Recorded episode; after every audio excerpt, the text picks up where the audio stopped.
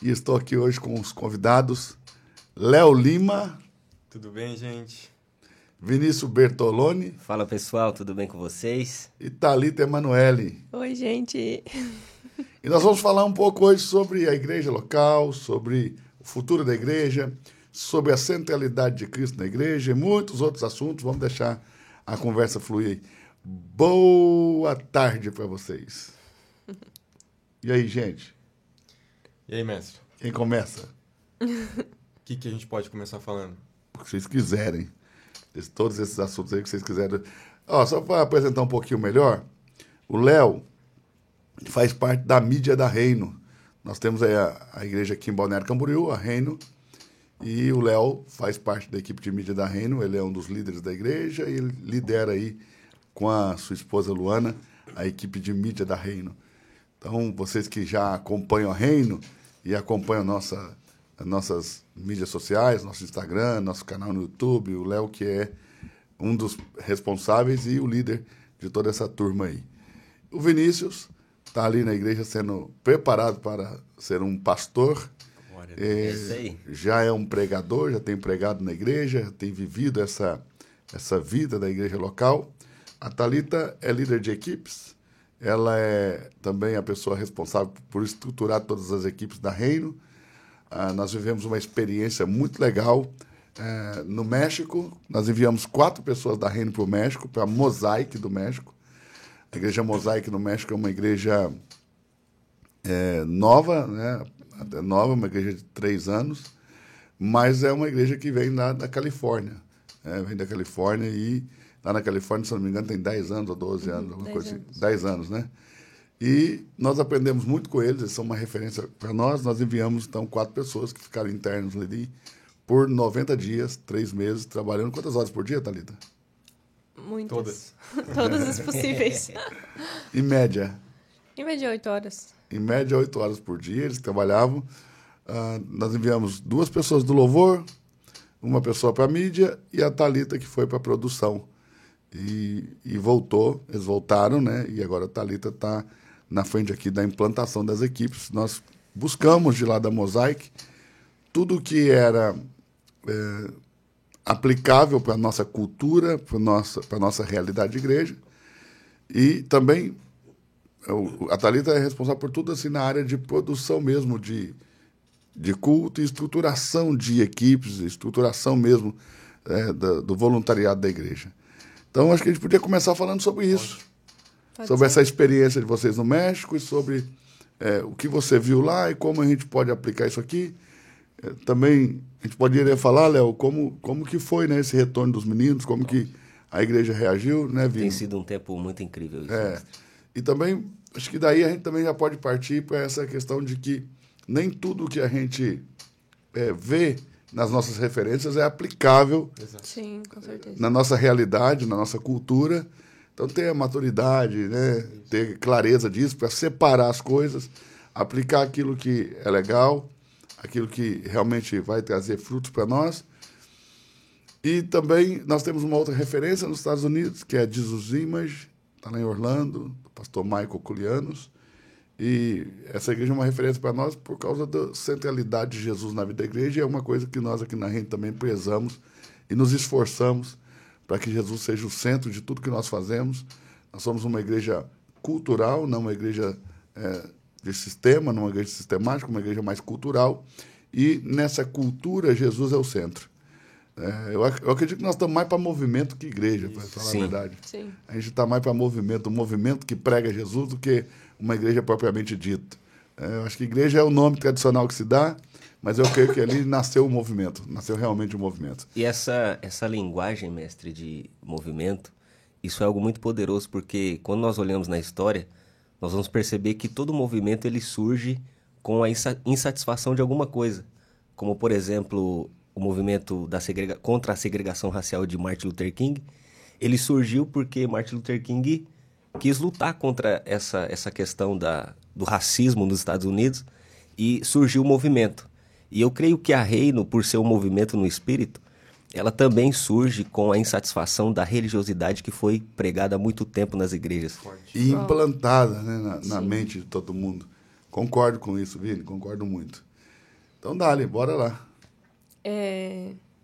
Bom, primeiro que, pessoalmente, assim, a experiência de ter ido para o México foi um divisor de águas na minha vida, por poder realmente ver e vivenciar uma igreja, um movimento, né, que está há 10 anos à frente. Então, assim, eles estão é, muito à frente do que a gente está vivendo aqui no Brasil. Então, acho que é um, foi um privilégio, assim, para mim poder vivenciar isso e poder trazer um pouquinho para cá do que eu aprendi lá. É, em relação à estrutura de igreja, em relação a tudo que a gente começou a implantar aqui, eu sinto sempre que a gente está há 10 anos à frente, sabe? A gente é uma igreja de quase dois anos, mas com uma estrutura de uma igreja que já tem 10 anos, sabe? Então, hoje a gente está construindo algo ali que as pessoas estão vendo, assim, e ficam assustadas, sabe? Uau, é muito, muito organizado, é muito, sabe? E, assim, acho que o principal de tudo isso que a gente trouxe para cá é, essa organização, essa estrutura de equipes que a gente trouxe, assustou muita gente porque pensou, eles pensaram que a gente ia é, segurar o Espírito Santo, sabe? E algo que a gente trouxe engessar também. A igreja. Engessar, exatamente. Então foi uma coisa que as pessoas se preocuparam muito, né? De que onde tem muita estrutura, normalmente o Espírito Santo ele é colocado de, de canto, mas uma coisa que a gente também trouxe de lá é que a estrutura sempre se submete ao Espírito. Então a gente tem visto isso em todas as nossas reuniões, em tudo que a gente está construindo, que onde a gente está caminhando para um lado, o Espírito quer que a gente vá para outro, a gente não tem problema nenhum em largar aquilo que a gente está fazendo para fazer o que o Espírito Santo quer. Então assim isso que que eu que assim que eu sou apaixonada é nisso, sabe? Que a gente está construindo nossas equipes e formando as nossas pessoas, nossos líderes, para que eles sejam maleáveis e não se prendam, não ingessem aquilo que a gente está é, naquilo, o espírito daquilo que a gente está construindo. E eu penso que tem que ser assim.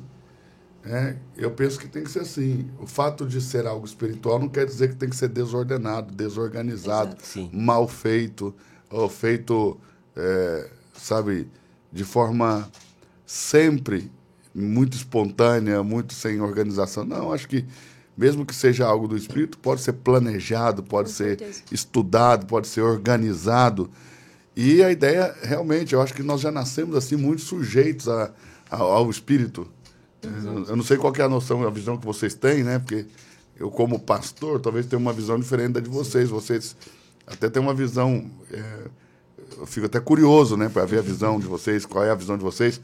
Mas eu creio, eu como pastor, é, como privilegiado por ser pastor dessa igreja, uma igreja de é, um, pouco, menos, um pouco menos de dois anos aí, mas uma igreja que tem realmente se- tem sido estruturada é, e, e a maneira que ela foi estruturada nos colocou 10 anos na frente da, daquilo que nós estamos construindo, naqui- naquilo que estamos construindo. Então, eu fico assim é, muito feliz com isso e vejo essa.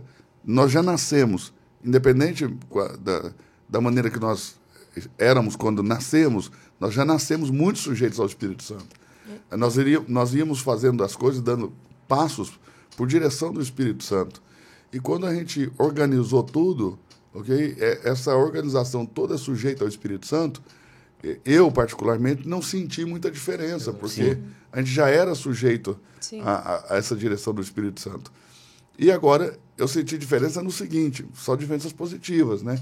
Ou seja, o Espírito Santo ag- agora tem eh, liberdade para operar num, num, num ambiente totalmente organizado e preparado para que ele opere. Exatamente. É Deus quem opera tudo em todos, mas está tudo pronto para que Deus opere da maneira que Ele quiser. E é isso que eu, que eu vejo, mas quero ouvi-los também. E essa resistência, ela se dá justamente pelo que o Vini falou, a religiosi- religiosidade, né? A resistência do novo, Isso.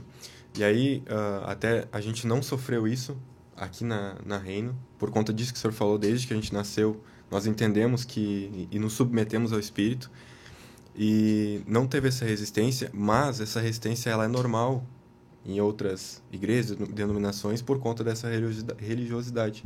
E hoje, como a gente tem estado submetido ao Espírito, a gente não sofreu essa resistência da igreja.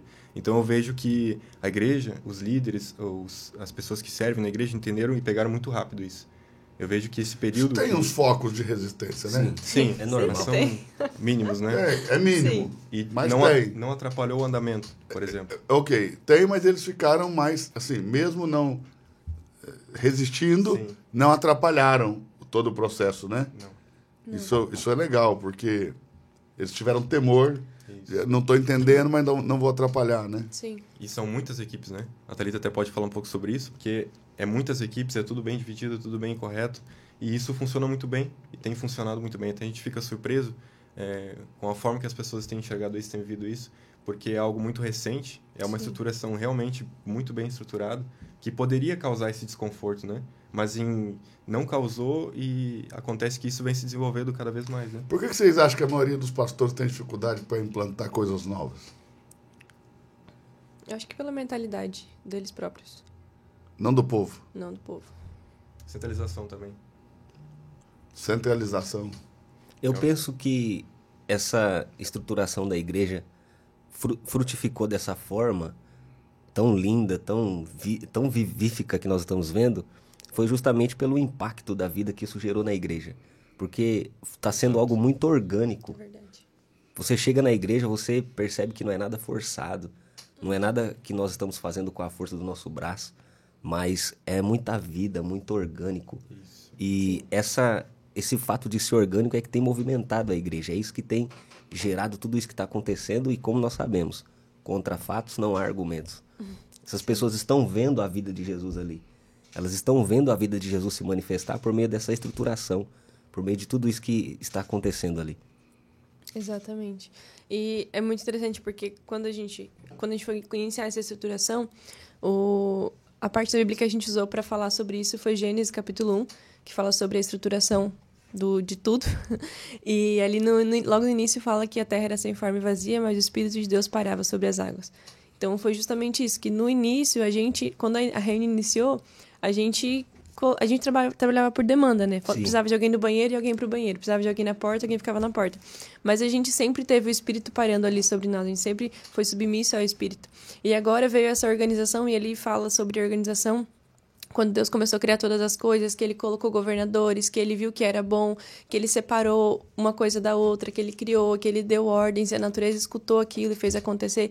Então a gente consegue entender que assim, a organização é boa, porque Deus viu que era bom, e isso não quer dizer que não tem o Espírito Deus Santo. Deus foi estruturando e a presença Exatamente. do Espírito estava ali. Exatamente. Exato. Ele estava logo no início. Então isso é muito importante. Uma coisa que eu acho assim, que eu mais amo na nossa igreja é a centralidade de Jesus que é uma, nós somos uma igreja cristocêntrica. Queria que o senhor falasse um pouquinho sobre como isso nasceu, assim, sabe? Como o senhor teve essa visão clara de que nós precisamos ser uma igreja cristocêntrica. Ok, eu estava no meu escritório preparando uma mensagem para domingo e eu fui confrontado pelo Espírito Santo sobre quem era o Cristo. A pergunta do Espírito Santo para mim foi: quem é Cristo? E eu respondi, eu acredito que como qualquer crente, né? O senhor deu essa respirada também? Dei. Eu acho que foi mais, prof... acho que foi mais profunda no, no dia. É, mas eu respondi como qualquer, qualquer crente responderia. Jesus Cristo é tudo para mim, é minha vida, é o ar que eu respiro. Minha luz. É tudo. É meu tudo.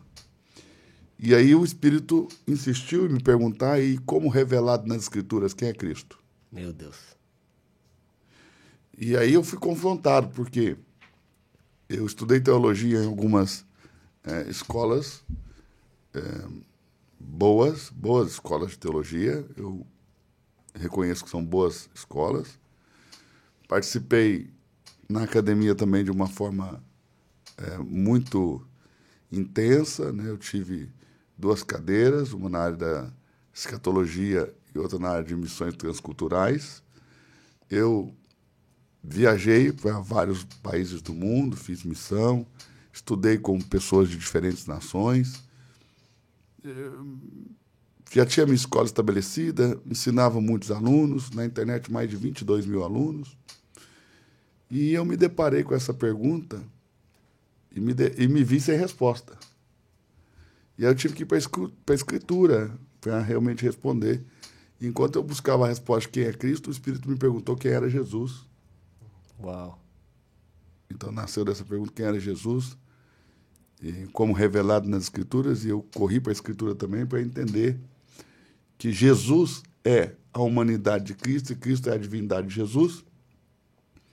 Mas como isso se dá na Escritura, e a partir daí o Espírito Santo começou a me atentar para o fato de que nós falamos pouco de Cristo na igreja e que a igreja, é, em sua grande maioria, eu digo igreja aí, eu estou falando das pessoas, Sim.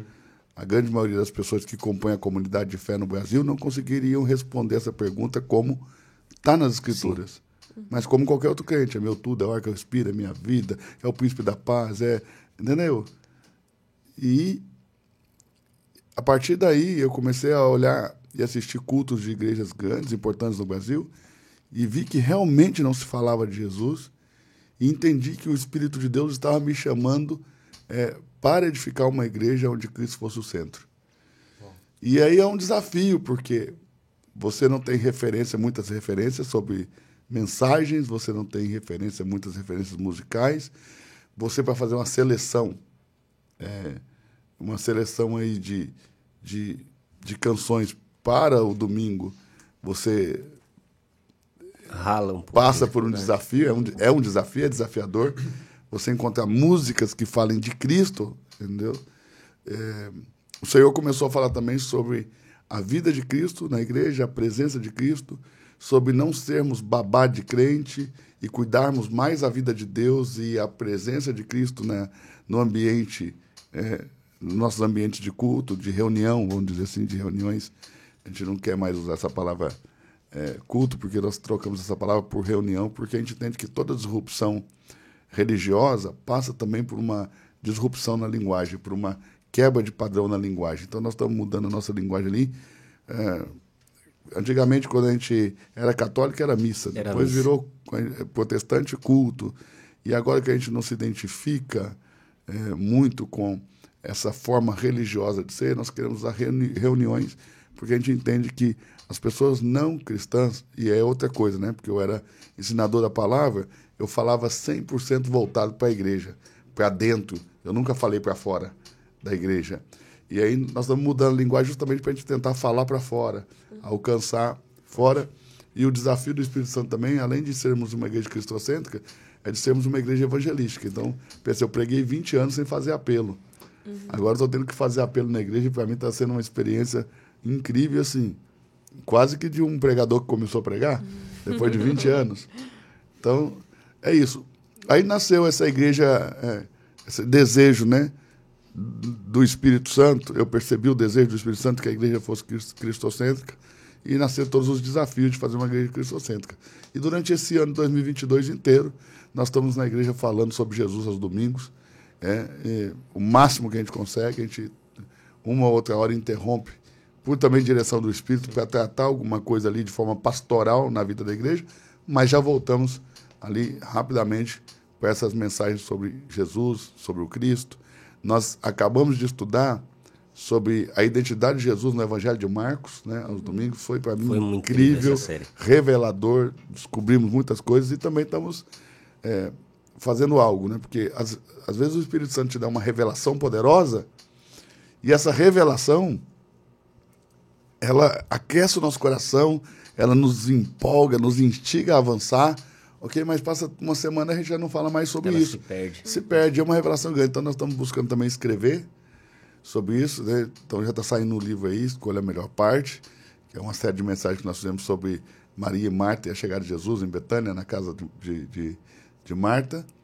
E já está saindo o livro. Também vamos, vai sair o livro da série Quem é Cristo, Quem é Jesus e a Igreja Relevante, que é a série que nós terminamos ontem, né? com a participação do, do bispo Júlio Vertúlio, lá de Sorocaba. Não, de Suzano, Suzano, de Suzano, de Suzano, Suzano São Paulo. Suzano, São Paulo. Pastor, a igreja como um todo, por que, que o senhor acha que ela tem dificuldade de colocar Jesus no centro? Porque o senhor falou ali sobre a religiosidade de as igrejas chamarem de culto, né, ou missa, e a gente chama de reunião. Por que, que eles têm facilidade em seguir uma religiosidade e não colocar Cristo como centro? Porque a religião é processos repetitivos. Uhum. E as pessoas têm facilidade, entende? De, de aderirem a processos repetitivos de rituais que nunca dão resultados, mas que elas sempre fazem, porque quando chegaram já era assim. Então as pessoas têm essa, essa facilidade e têm dificuldade para qualquer tipo de disrupção. Tem dificuldade de aceitar, tem dificuldade de participar, tem dificuldade de avançar nisso. Elas têm dificuldade com o rompimento de padrão. E religiosidade, no sentido negativo da palavra, é, se é que pode dar um sentido negativo, eu acho que é a palavra não é ruim, a maneira que comportam alguns é, religiosos é que religiosidade não deveria ser uma coisa ruim, mas ho- hoje a religi- religiosidade no meio protestante, que não é assim no meio católico, a palavra religiosidade para os católicos não é uma palavra, não é um problema, ok? mas para os evangélicos se tornou é, se tornou símbolo de é, antiliberdade, Sim. entende? Ou seja, de prisão espiritual, de processos ritualísticos repetitivos que não dão resultado. Então, o evangélico ele busca muito resultado. é, o, o evangélico ele, ele por si só, por sua natureza, ele busca muito resultado na relação com Deus. Entende? Ele busca isso. Ele busca ser ouvido, ele busca uma resposta, ele quer ouvir, ele, ele quer ser ouvido, ele quer ouvir, ele quer falar com Deus, quer entender que Deus o ouviu e ele quer entender que Deus o respondeu. Ele busca isso. Se não há essa interação com Deus, para o evangélico, eh, se torna religiosidade. Entende? Então, processos re- repetitivos, rituais repetitivos que nunca dão resultado. Essa- isso isso é- seria, ao meu ver, a religiosidade. E quebrar isso, né? Porque a gente vive isso dentro da igreja evangélica, ainda que a gente, Sim. a maior parte dos evangélicos abominam isso, mas ca- acabam caindo nisso. Não acredito que eles caem muito nisso por causa da. Como eu vou, como vou dizer? Da, da comodidade. Zona de conforto, né? Eles caem numa zona de conforto, isso mesmo. Fica cômodo viver aquilo e vira vira ali o arroz e feijão do, do todo dia e pronto. Então a gente pode falar que a Reino ela nasceu com uma cultura disruptiva. Porque o senhor já citou ali que a gente chama de reunião e não de culto, e a gente tem Cristo como centro. Uma igreja que nasce no meio da pandemia renasceu disruptiva. Nós nascemos no ponto mais alto da pandemia, ou seja, no ponto de maior fechamento, de maior é, é, proibição de todas de as tudo. formas e na contramão de tudo. Ou seja, tem que ser disruptiva. Nasce numa, no meio de uma aula, eu largo os alunos sozinhos, saio correndo para a sala para contar para minha esposa. Minha esposa tinha tido um sonho que estava grávida, entende? E que sentia dores de parto e que Deus falava que ia nascer. E ela também entendeu que era igreja. E é, a minha esposa sempre fa- me falou, né? Sobre a gente ser pastores um dia, ela sempre me falou da responsabilidade que é isso. Então, ela não agarraria isso se ela não tivesse uma direção de Deus. Então, quando ela teve esse sonho, eu entendi que Priscila realmente teve uma direção de Deus para pastorear juntamente comigo. E a gente aceitou esse desafio do Espírito Santo de juntos edificar essa igreja. Entende? É, eu, Priscila, Lorenzo, porque o Luca ainda não, não existia. era Pouco tempo depois, ela engravidou do Luca. Então, eu penso que o encargo principal é meu, da Priscila, do Lorenzo e do Luca. E se a família não estiver ali edificando a igreja, eu creio que esse movimento que nós estamos gerando no Espírito, está sendo gerado no Espírito, né? não nós, mas que o Espírito Santo está gerando por meio de nós, ele seria impossível. Entende? Porque eu penso que ele nasceu primeiro na minha família. Nasceu nessa revelação do Espírito, no momento que eu estava dando uma aula, eu saí correndo. Nasceu no sonho que Priscila teve. Entende? Nasceu nessa alegria do meu filho de estar ali, de, de, de pedir para ir, Isso é nítido no de Lourenço. chorar para entregar uma para entregar uma contribuição, para manifestar generosidade, entregar uma oferta, chorar porque cadê a minha eu, eu tô sem, cadê a minha teve um a minha ofertinha? Teve um dia que na hora da oferta, ele tava sentado na primeira cadeira, assim, e aí tinha uma menina do lado dele que não conhecia ele, e ele tava lá. E aí teve o momento da oferta, todo mundo foi lá entregar o envelope, e do nada ele começou a chorar, mas chorar muito dele. Eu não tenho, eu quero ofertinha, ofer-" E ela assim, não tem o quê? Ela, eu não tenho, não tenho o quê? Aí eu fui lá, peguei ele, aí daí que a gente foi entender que ele tava falando que ele queria dar ofertinha, e ele não tinha, porque lá no, no, no Reino Kids, né, que é o nosso ministério infantil, ela sempre ensina, e todo culto tem, toda reunião tem o momento da ofertinha. E ele chora porque quando não tem, querido. Então eu penso que isso é muita testificação do Espírito de Deus. Mas a igreja nasce já cristocêntrica, eu penso que ela já nasceu assim, é, porque nós falamos de salvação e reino no primeiro momento do nosso nascimento, depois falamos sobre as parábolas do reino, porque nós nascemos, a nossa missão como igreja está em Mateus 24, 14, né? Este evangelho do reino será pregado em todo o mundo, em testemunha a todas as nações, então virá o fim. Essa é a nossa missão, pregar o evangelho do reino no mundo todo, né? em testemunha a todas as nações, para que venha o fim. Então, nós, nosso desejo é acelerar a volta de Cristo. Né? Para que, porque o fim não está ligado a catástrofes naturais, guerras. E Jesus disse que isso era o princípio das dores. O fim está ligado à pregação da igreja. E este evangelho do reino será pregado em todo mundo, então virá o fim. É, então eu acredito que o fim está ligado à pregação da igreja. Nós nascemos como igreja para pregar isso, para pregar o reino, para levar o evangelho do reino para o mundo todo.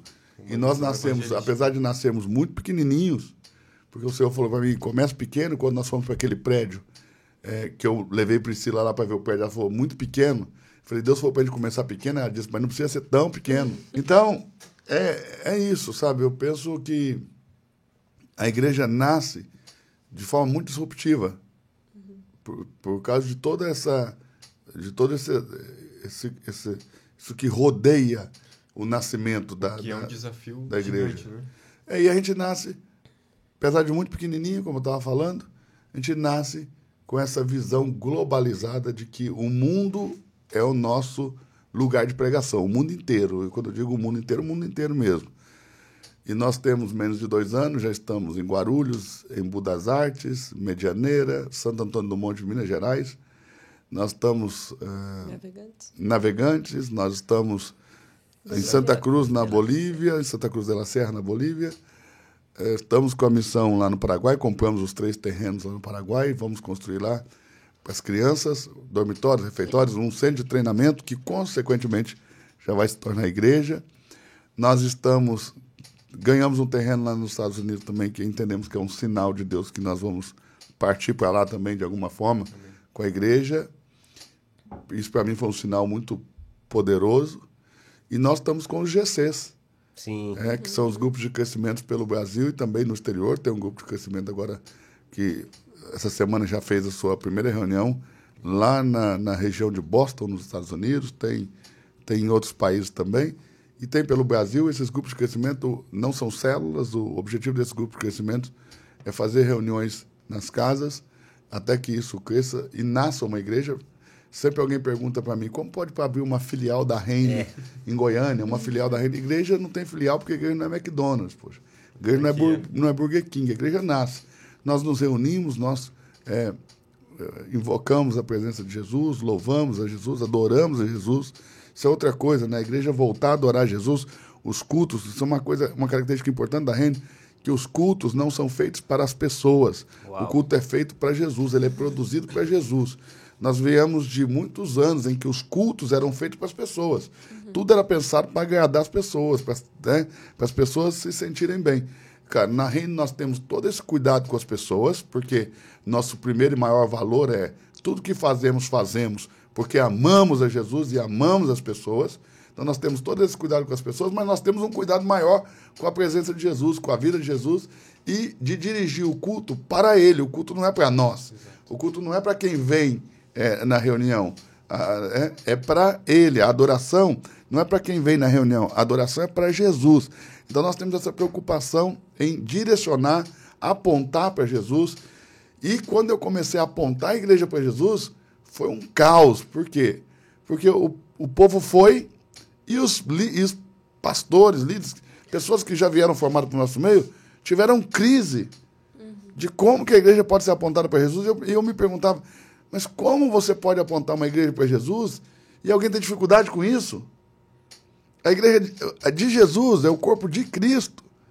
Você aponta a igreja para Jesus e os evangélicos mais velhos tem muita dificuldade. Até que o Senhor nos revelou, estava pregando um dia para casais. Não sei se você lembra desse Eu dia, lembro, Vinícius. Mestre. Foi muito forte esse dia.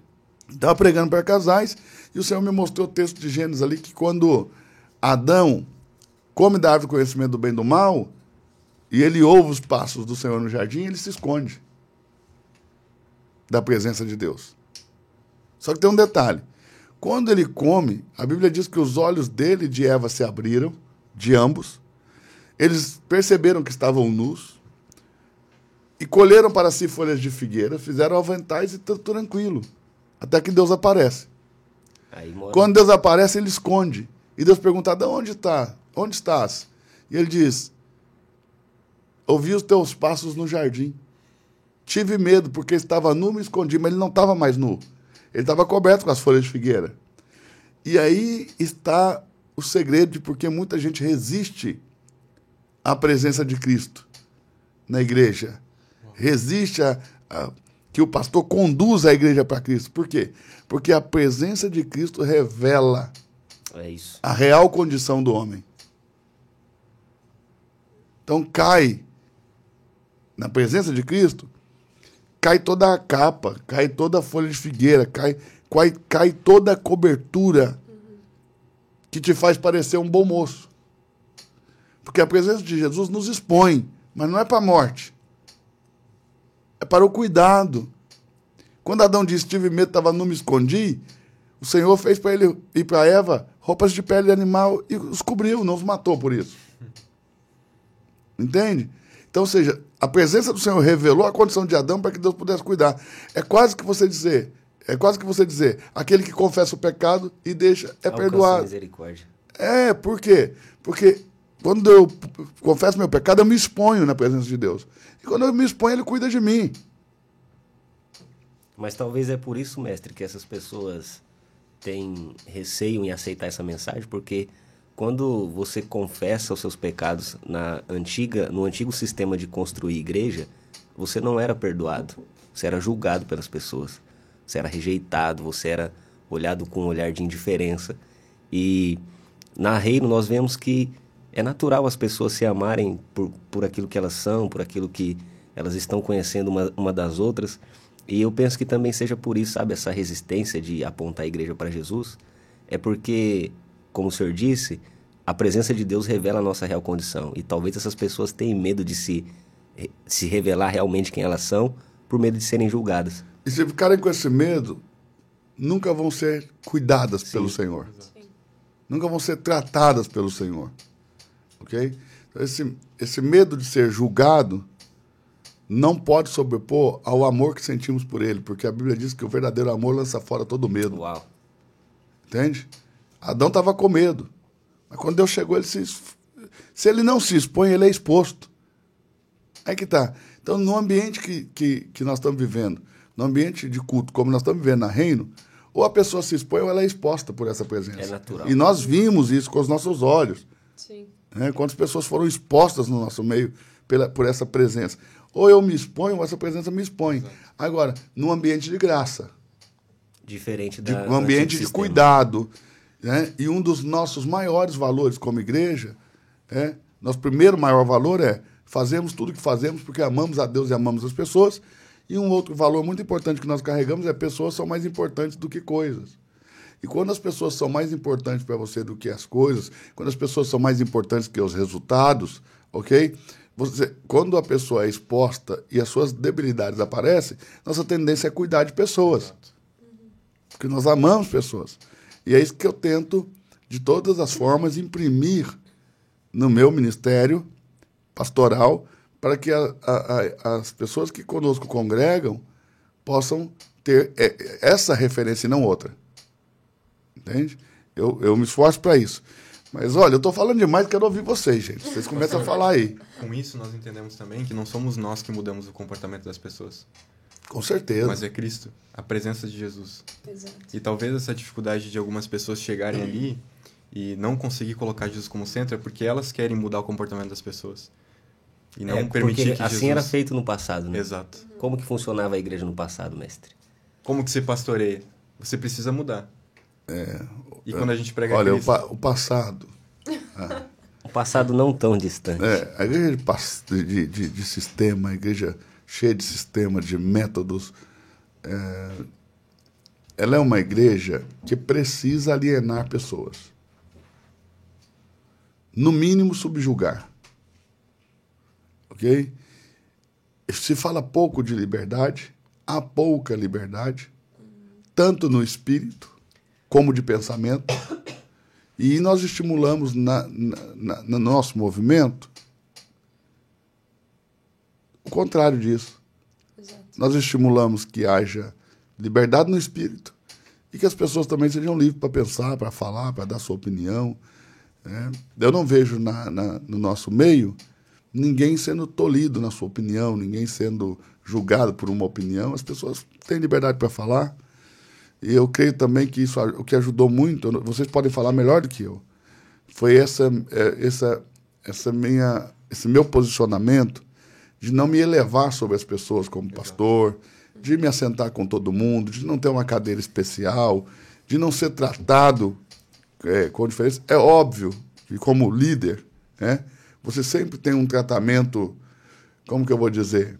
Mas é, esse tratamento que a gente tem com o senhor, É. de honra, Não é mas não, imposto. não é imposto. Claro. Exato. Você tem das pessoas um tratamento de maior cuidado, vamos dizer assim. É um reconhecimento. Mas, é, mas por reconhecimento, né? Exato. Por exemplo, eu nunca precisei tirar ninguém das cadeiras para sentar, as pessoas oferecem.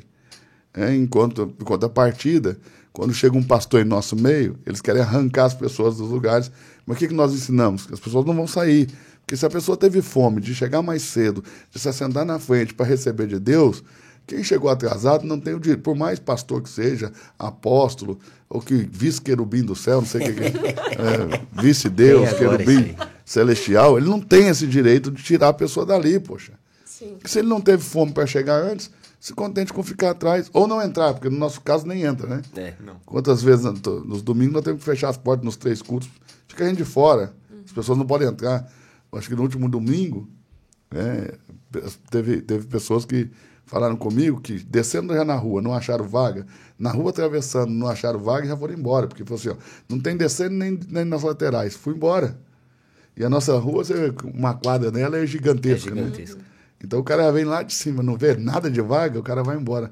Entende? Então, nós, no nosso caso, se a pessoa não tiver fome para chegar mais cedo, ele nem entra. Né? Quanto mais você está na frente. Então, eu penso que ajudou muito essa questão de- do acesso, de eu falar para todo mundo, não precisa nem me chamar de pastor, me chame pelo meu nome, eu até prefiro. E um posicionamento. É, Eu decidi que, que a liderança no nosso meio é pelo serviço. A liderança nasce por servir as pessoas. Foi o que Jesus falou: quem quiser ser o maior, que sirva. Entende? Então, se eu quero ter uma posição de destaque, se eu quero ser reconhecido, sirva. Não tem problema nenhum que você tenha esse desejo no seu coração. Agora, como que você vai conseguir isso no nosso meio? Não é com a carteirinha dando carteirada no povo, é servindo. É, é servindo. E, isso na nossa igreja, eu acredito que é uma das características mais lindas né, do, nosso, do nosso meio ali. É um movimento diferente. Sim. Exato. É um movimento diferente. E o que o Léo disse também, mestre, em relação ao fato dessas pessoas quererem mudar as pessoas, ao invés de deixar isso na mão do Espírito Santo, tem sido algo muito forte, como o senhor sempre menciona isso, que no, no sistema antigo, para as pessoas, primeiro fazer parte da igreja, elas tinham que passar por um processo gigantesco.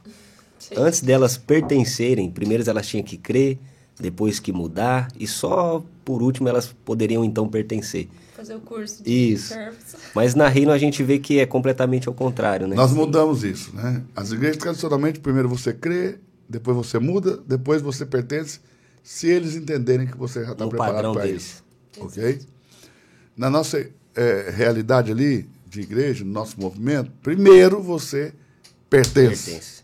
Convivendo conosco, você crê. E crendo, o Espírito Santo te transforma, não eu. Exatamente. Então, é diferente para nós. E nós vivemos isso É, Isso é claro para nas nós. nossas equipes. em tudo que nós fazemos ali, qualquer pessoa que chega na reino pode pertencer imediatamente àquilo que nós estamos fazendo em Cristo.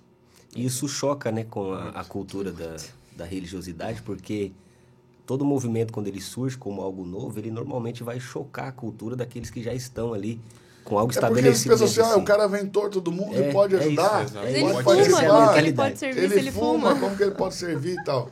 Claro, há um cuidado com isso. Né? Nós dividimos a igreja em áreas. Thalita pode falar bem- mais- melhor sobre isso. É, Explica para tipo, eles. Quando a gente dividiu as equipes, a gente entendeu justamente isso, que a gente queria que as pessoas elas pudessem pertencer, independente de quem fosse, quanto tempo de igreja ela tivesse, enfim. Se E o cara aí- chegar lá e falar assim, eu não creio em Deus, ele pode pertencer. Sim, sou budista movimento. e eu quero fazer parte, posso? Ele Pode. pode servir. Exato. Então, mas Porque a gente... é venha como está. Não, Exato. Nenhum lugar diz se, transforme prepare, aí primeiro, depois mude, venha. Para de fumar. É, venha como está. A obra de transformação é feita pelo Espírito Santo. Você só deve vir. Exato. E aí, tipo assim, a gente, quando a gente foi estruturar as equipes, a gente entendeu que a gente precisava que isso que a gente prega fosse uma realidade, né? Como que a gente vai fazer que isso funcione? E aí a gente dividiu nossas equipes em três áreas: a área verde, a área vermelha e a área preta. E é o caminho que as pessoas vão percorrer dentro, dentro da igreja. Então, as equipes da área verdes é a porta de entrada para qualquer pessoa que quiser servir na reino. Então, é o pessoal ali que vai recepcionar as pessoas, que vai servir um copinho de café, que vai ficar no estacionamento, que vai servir lá no auditório, enfim, tudo isso faz parte da equipe verde. A equipe de mídia também, então, tirar foto, fazer vídeo. E aí depois a gente tem a equipe vermelha, que são aquelas áreas que têm influência sobre a igreja. Que daí não é qualquer pessoa que pode entrar e participar. Por exemplo, os professores do, da nossa escola. Porque como é que a pessoa vai ensinar se ela nem crê naquilo que ela está ensinando? Exato. Então, o Professores pessoal... do, do Kids também. Os professores do Kids, o, o pessoal do Worship, é, enfim, essas áreas assim, que têm influência sobre a igreja são, área, são áreas vermelhas, são equipes da área vermelha. E é isso, isso é, para que, que serve isso? Por dois motivos. Para que a pessoa conheça a igreja e para que a igreja conheça essa pessoa. Então ela precisa passar um tempo por essas áreas verdes, mas ela já pertencendo àquilo que a gente está construindo, para que ela conheça, veja se realmente é aquilo que ela quer para a vida dela e para que a gente também conheça ela, se a gente pode realmente confiar ela uma posição maior. E isso, assim, a gente tem visto que isso tem blindado a igreja de muita coisa, né? Que por muito tempo a gente teve um pouco essa porta meio aberta demais. Então, isso tem blindado por esse desejo de querer que as pessoas servissem e fizessem. Então, a gente, por impulso, todo mundo podia fazer parte de qualquer coisa. Então, depois a gente blindou isso e a gente tem visto o cuidado de Deus, sabe? Com a gente, de, de pessoas que querem estar lá numa posição numa área preta, que é a posição, é, são os líderes da igreja, que já quer chegar com o microfone na mão, mas que às vezes não nem crê E naquilo é que a gente crê, crentes, sabe? velho. Quando eles chegam, chega dando trabalho. Exatamente. Então, isso, assim, isso tem sido muito bom para nossas equipes, para os nossos membros. E é muito engraçado ver, é muito curioso ver a reação das pessoas quando a gente fala qualquer pessoa pode servir. Elas ficam assim, tá, mas eu não preciso passar por um curso, não tem, tipo, um curso de um ano, um ano e meio para fazer, para poder participar. Gente, não, tá, se tu chegou hoje, amanhã tu já pode servir. E isso gera nas pessoas uma- um sentimento de pertencimento, sabe? Que elas chegam com um brilho nos olhos para tudo, para ajudar a gente a construir o que a gente está construindo. É lindo demais. Lindo, Paulo se encontrou com Jesus no caminho de Damasco, três dias depois estava pregando. Exatamente. Fez curso nenhum. No mesmo dia começou um jejum. Exato. E assim, outra coisa, a gente não tem. A velocidade da transformação depende do Espírito Isso, Santo, isso não que eu de ia nós. falar, justamente. Então tem pessoas que vão passar um dia para poder entrar no louvor, pessoas que vão passar três meses, um ano, enfim, vai depender muito de pessoa para pessoa. Não é uma regra, tipo, ó, todo mundo tem que passar três meses, porque é de pessoa para pessoa, né? E a gente também desenvolveu bem essa, tá- e está desenvolvendo bem essa capacidade de puxar as pessoas da área verde para vermelha, da vermelha para preta. exato. Isso está sendo É. muito legal. Quantas equipes nós temos hoje na igreja? Thalita? Nós temos mais de 20 equipes. Você lembra? As equipes? Aham. Lembra? Quer que eu fale cada Claro, uma? vamos tá bom. lá. Nós temos a primeira equipe, que é o Welcome Team, que é subdividido em cinco sub-equipes. Welcome Team. O que faz o Welcome Welcome, Team. Team? É o nosso time de boas-vindas, então ele é composto, composto por cinco sub-equipes: Parking, Front Lobby, Hospitalidade, Auditório e Next Step. Depois nós temos. Explica aí o que é cada coisa Nossa. dessa aí. então, beleza. Parking, Parking é a nossa equipe de estacionamento, são os homens que é uma área muito evangelística, porque eles têm contato direto com as pessoas ali da nossa comunidade. Ai, meu Deus, mexi no microfone. aí voltou. Perdão. Tem que parar de gesticular. que são as pessoas que têm contato com, a, com as ruas ali, com o, no- o nosso bairro, enfim. E, e realmente a gente, tem tido, a gente tem visto muito resultado que realmente é uma área muito evangelística. Muita gente tem chegado a Reine por conta dos nossos voluntários ali fora. E depois é a, a primeira tem impressão, Exato. que tem da, da Assim, Reino a gente e trabalha... o primeiro contato, né? Exato. A gente trabalha as equipes ali do Welcome Team é, em cinco áreas. Então, cada pessoa que chega na Reina, ela tem que ter contato com no mínimo cinco pessoas. E a primeira, o primeiro contato é o parque. Que é no É impossível você entrar e sair sem que ninguém fale com Exatamente. Assim, pode escapar quatro, mas um vai, um vai falar com você.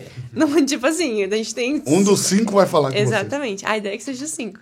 Então, essa é a primeira impressão. Depois a gente tem a hospitalidade, que é a nossa equipe ali, é, que faz com que as pessoas se sintam em casa. Onde a gente serve um cafezinho, um chazinho, elas estão ali, perguntam o nome da pessoa, conhecem, batem um papo, conversam. Essa é nossa equipe de hospitalidade. Isso é um outro detalhe importante, porque como as pessoas são muito importantes para nós, como, como igreja, nós... É, é, eu não sei se fala igreja ou movimento, mas vamos falar igreja para o pessoal de- Sim, entender. entender. Mas assim, como igreja, é muito importante. Daqui a pouco alguém vai falar, pastor, vocês não são uma igreja? É, pô, é assim. Já tá nos comentários, povo do É uma seita. Misericórdia. Somos uma igreja. Tem que me falar. Somos uma igreja mas nós entendemos que nós somos a igreja. Exatamente. E que o que a igreja está fazendo é um mover do Espírito. Por isso nós chamamos de movimento, porque é uma movimentação do Espírito. Como quando ele pairava sobre a desordem e o caos lá em Gênesis é, 1, 2. Então é um, é um mover do Espírito, é um movimento, sim, espiritual. Que a igreja, né, que é o corpo de Cristo, está realizando. E, mas como igreja, as pessoas são muito importantes para nós. Então, esse momento de hospitalidade é um momento que a gente conecta pessoas com pessoas para que pessoas conectem pessoas a Jesus. Exato. Deixa eu ver se eu me explico. A gente pega as pessoas que já fazem parte, e a gente vai para a rua ali, para a porta da, da, da, do nosso prédio, na, bem na, na porta mesmo, na calçada, porque a gente não tem espaço. Uhum. E a gente dá para elas um chazinho, um café, uma bolachinha e começa a bater papo. E por que nós fazemos isso? Porque nós é, descobrimos que 80% das pessoas que seguram um copo, as pessoas estão. Você tem 80% mais de chance de começar um diálogo com alguém que está segurando um copo. Um café, um chá, uma bebida. Mesmo nas baladas, né? Quem está segurando uma bebida alcoólica e tudo. Quando a pessoa está bebendo alguma coisa, ela tem é 80% de chance, você tem 80% de chance a mais de começar um diálogo com essa pessoa. Então a gente serve o cafezinho, para servir o cafezinho ou chá, a gente já pergunta o nome, escreve o nome da pessoa no copinho ali, meio Starbucks.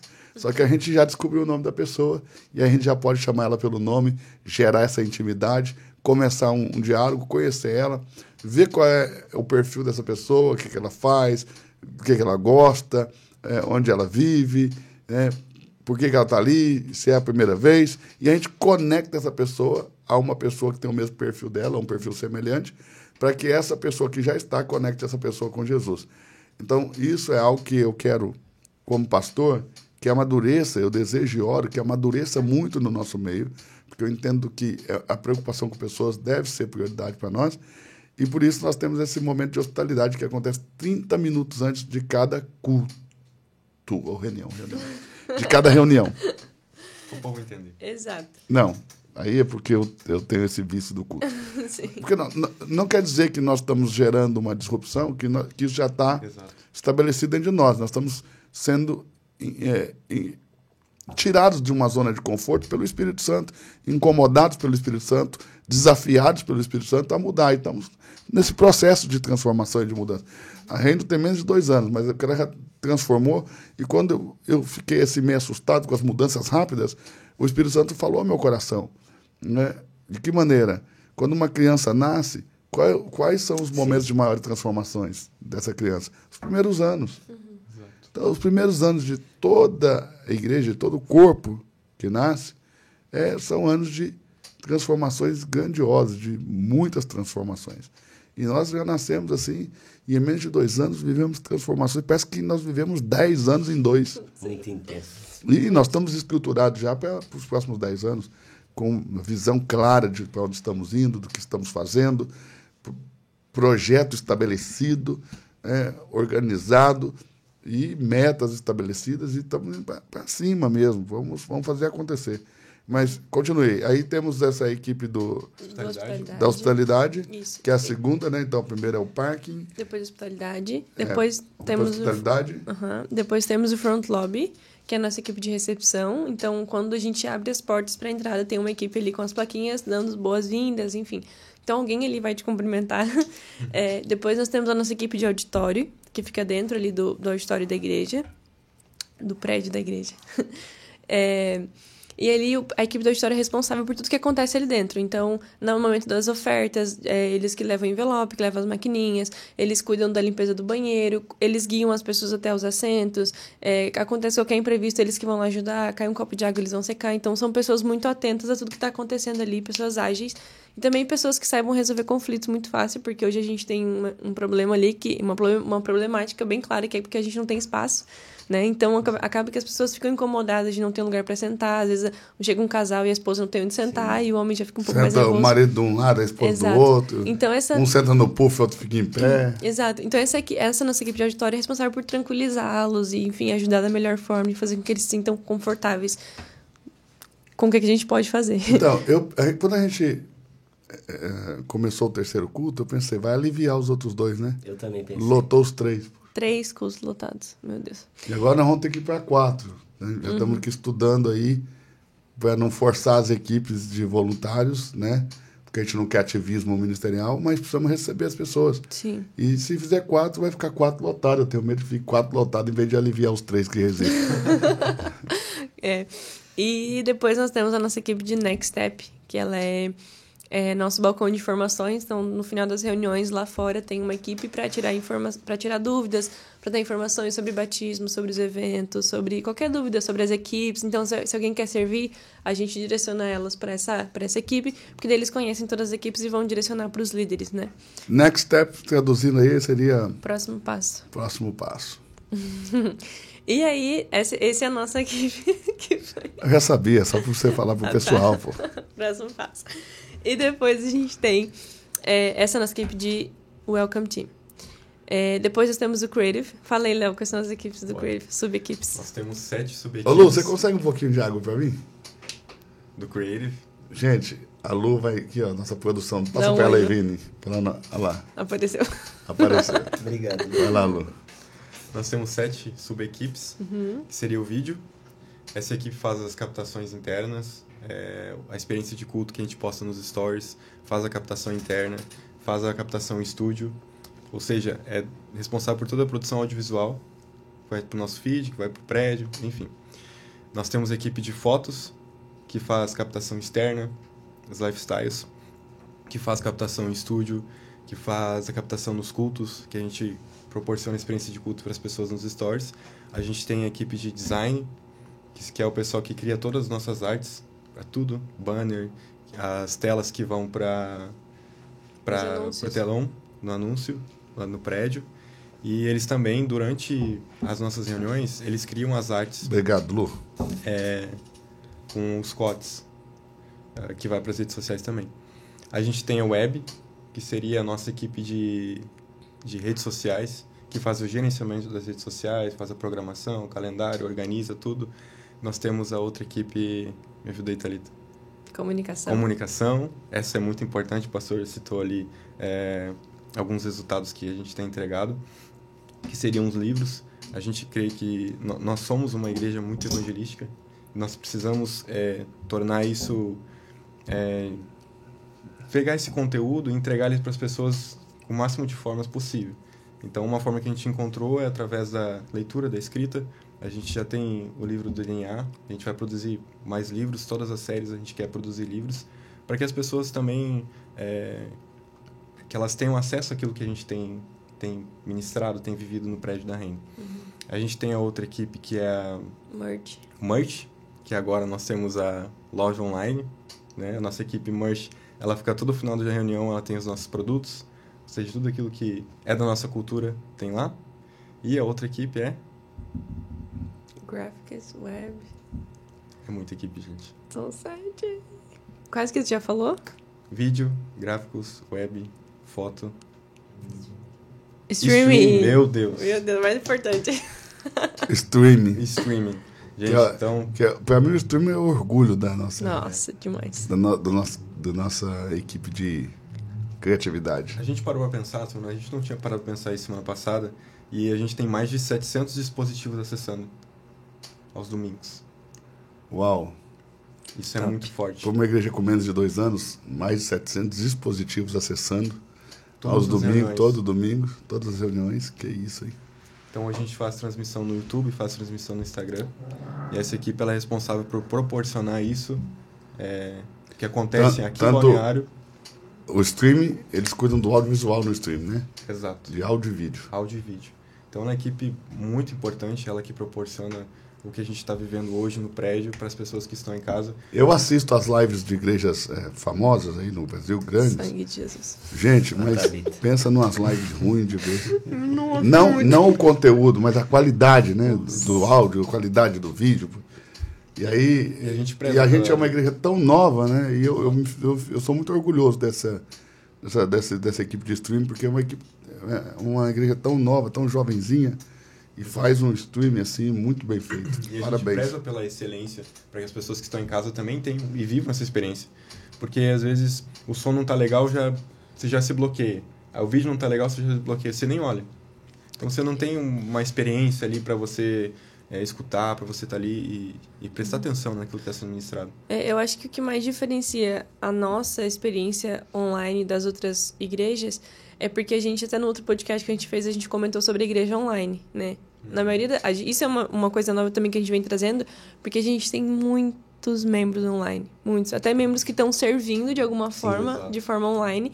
Então a gente preza por essa experiência para que eles possam sentir a mesma coisa que a gente sente lá presencialmente. E até uma coisa que a pastora Priscila falou, né, quando ela estava nos Estados Unidos, ela assim, ela vinha com o cheio de lágrimas, assim, e falar, nossa, realmente eu consigo sentir o que vocês estão sentindo aí, sabe? Porque com a excelência da nossa equipe de streaming, eles conseguem transmitir a e vida, a Priscila sabe? ficou nos Estados Unidos forçadamente, não porque queria, né? Porque Sim. o nascimento do Lucas, sete meses para lá. Uhum. Então, em sete meses, e ela teve que assistir sete meses por, por nossos canais de, de streaming.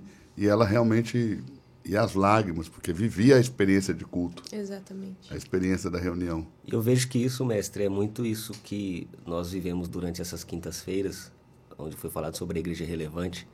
Por mais que fisicamente nós somos pequenos, mas aquilo que nós estamos construindo através de um nível de excelência muito grande uhum. tem se tornado relevante nesse Brasil. E a gente contabiliza tudo, né? Depois que a gente descobriu que números são pessoas. Sim. Exato. Os números passaram a ser muito importantes para nós porque a gente descobriu que números são pessoas. Exato. Então, por detrás de cada númerozinho daquele tem, tem uma pessoa. Uma pessoa. Exato. Pelo menos no streaming, pelo menos uma. Pode haver mais atrás de cada dispositivo. Exato. Nós temos 700 dispositivos ligados aos domingos. Quantas pessoas podem estar assistindo? Sim. A maioria das vezes são famílias, né? A maioria das vezes tem é. famílias assistindo. E uma coisa que o senhor sempre ensinou pra gente aqui ali no prédio da Reino é que não importa quantas pessoas chegarem, a gente vai fazer com a mesma excelência do que Exato. como se fosse para mil pessoas. Sempre. Desde que nós nascemos, se tiver 10, nós vamos fazer. Uhum. Se tiver 100, nós vamos fazer. Se Meu tiver coração. mil, nós vamos fazer da mesma maneira. E na transmissão a mesma coisa. Se tiver uma pessoa assistindo, a gente vai fazer com a mesma excelência do que se tivesse mil pessoas online, sabe? Então, essa excelência com cuidado de cada pessoa. É, nós ali. começamos no Instagram recentemente, nossa nossos é, dispositivos, link, é, pessoas, né?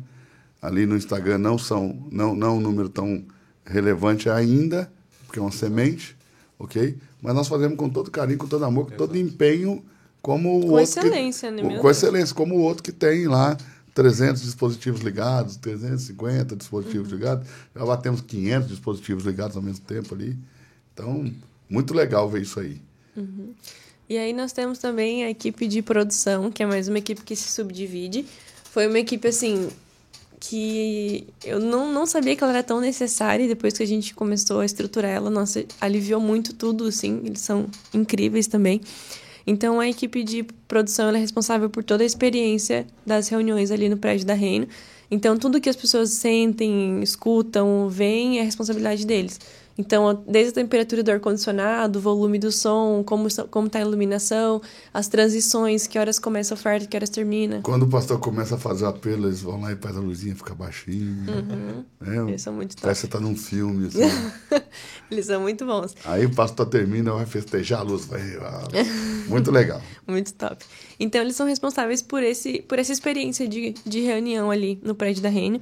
É, Desde a hospitalidade também, eles desde antes de começar a reunião, eles já estão lá organizando tudo, o som que fica lá fora, tudo, eles são responsáveis ali de experiência visível. A gente tem som na rua?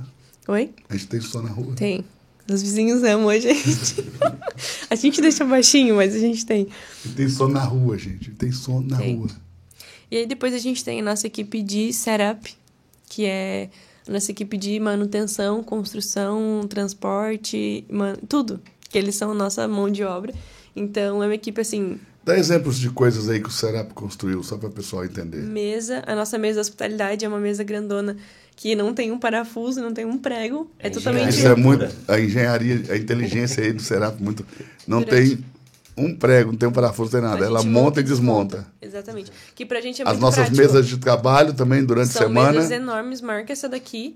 Porque é... durante a semana nós estamos no pé da Reino de que hora que hora, Thalita? Das 9 às 6. De 9 às 18 nós estamos no pé da rede, então eles montam ali a mesa E os voluntários vão para lá servir também, né? Também, muitos voluntários, muitos, muitos, muitos. Então tem as mesas de trabalho, todo mundo liga seus computadores ali, seus, Top. seus notebooks e aí trabalhar. Exato. Então eles consomem Ah, tudo isso. também aquelas Os caixotes das os câmeras. caixotes que, onde ficam as câmeras. Ah, como é que chama aquele painel grandão que para tirar foto? Painel pra tirar foto. Painel para tirar foto. Sei que tinha um Pode nome ser. especial aqui. Fora boot. Boot. É. Fora boot. Deve ter um nome aquilo, né? Tapume, né? É, o tafume tira foto.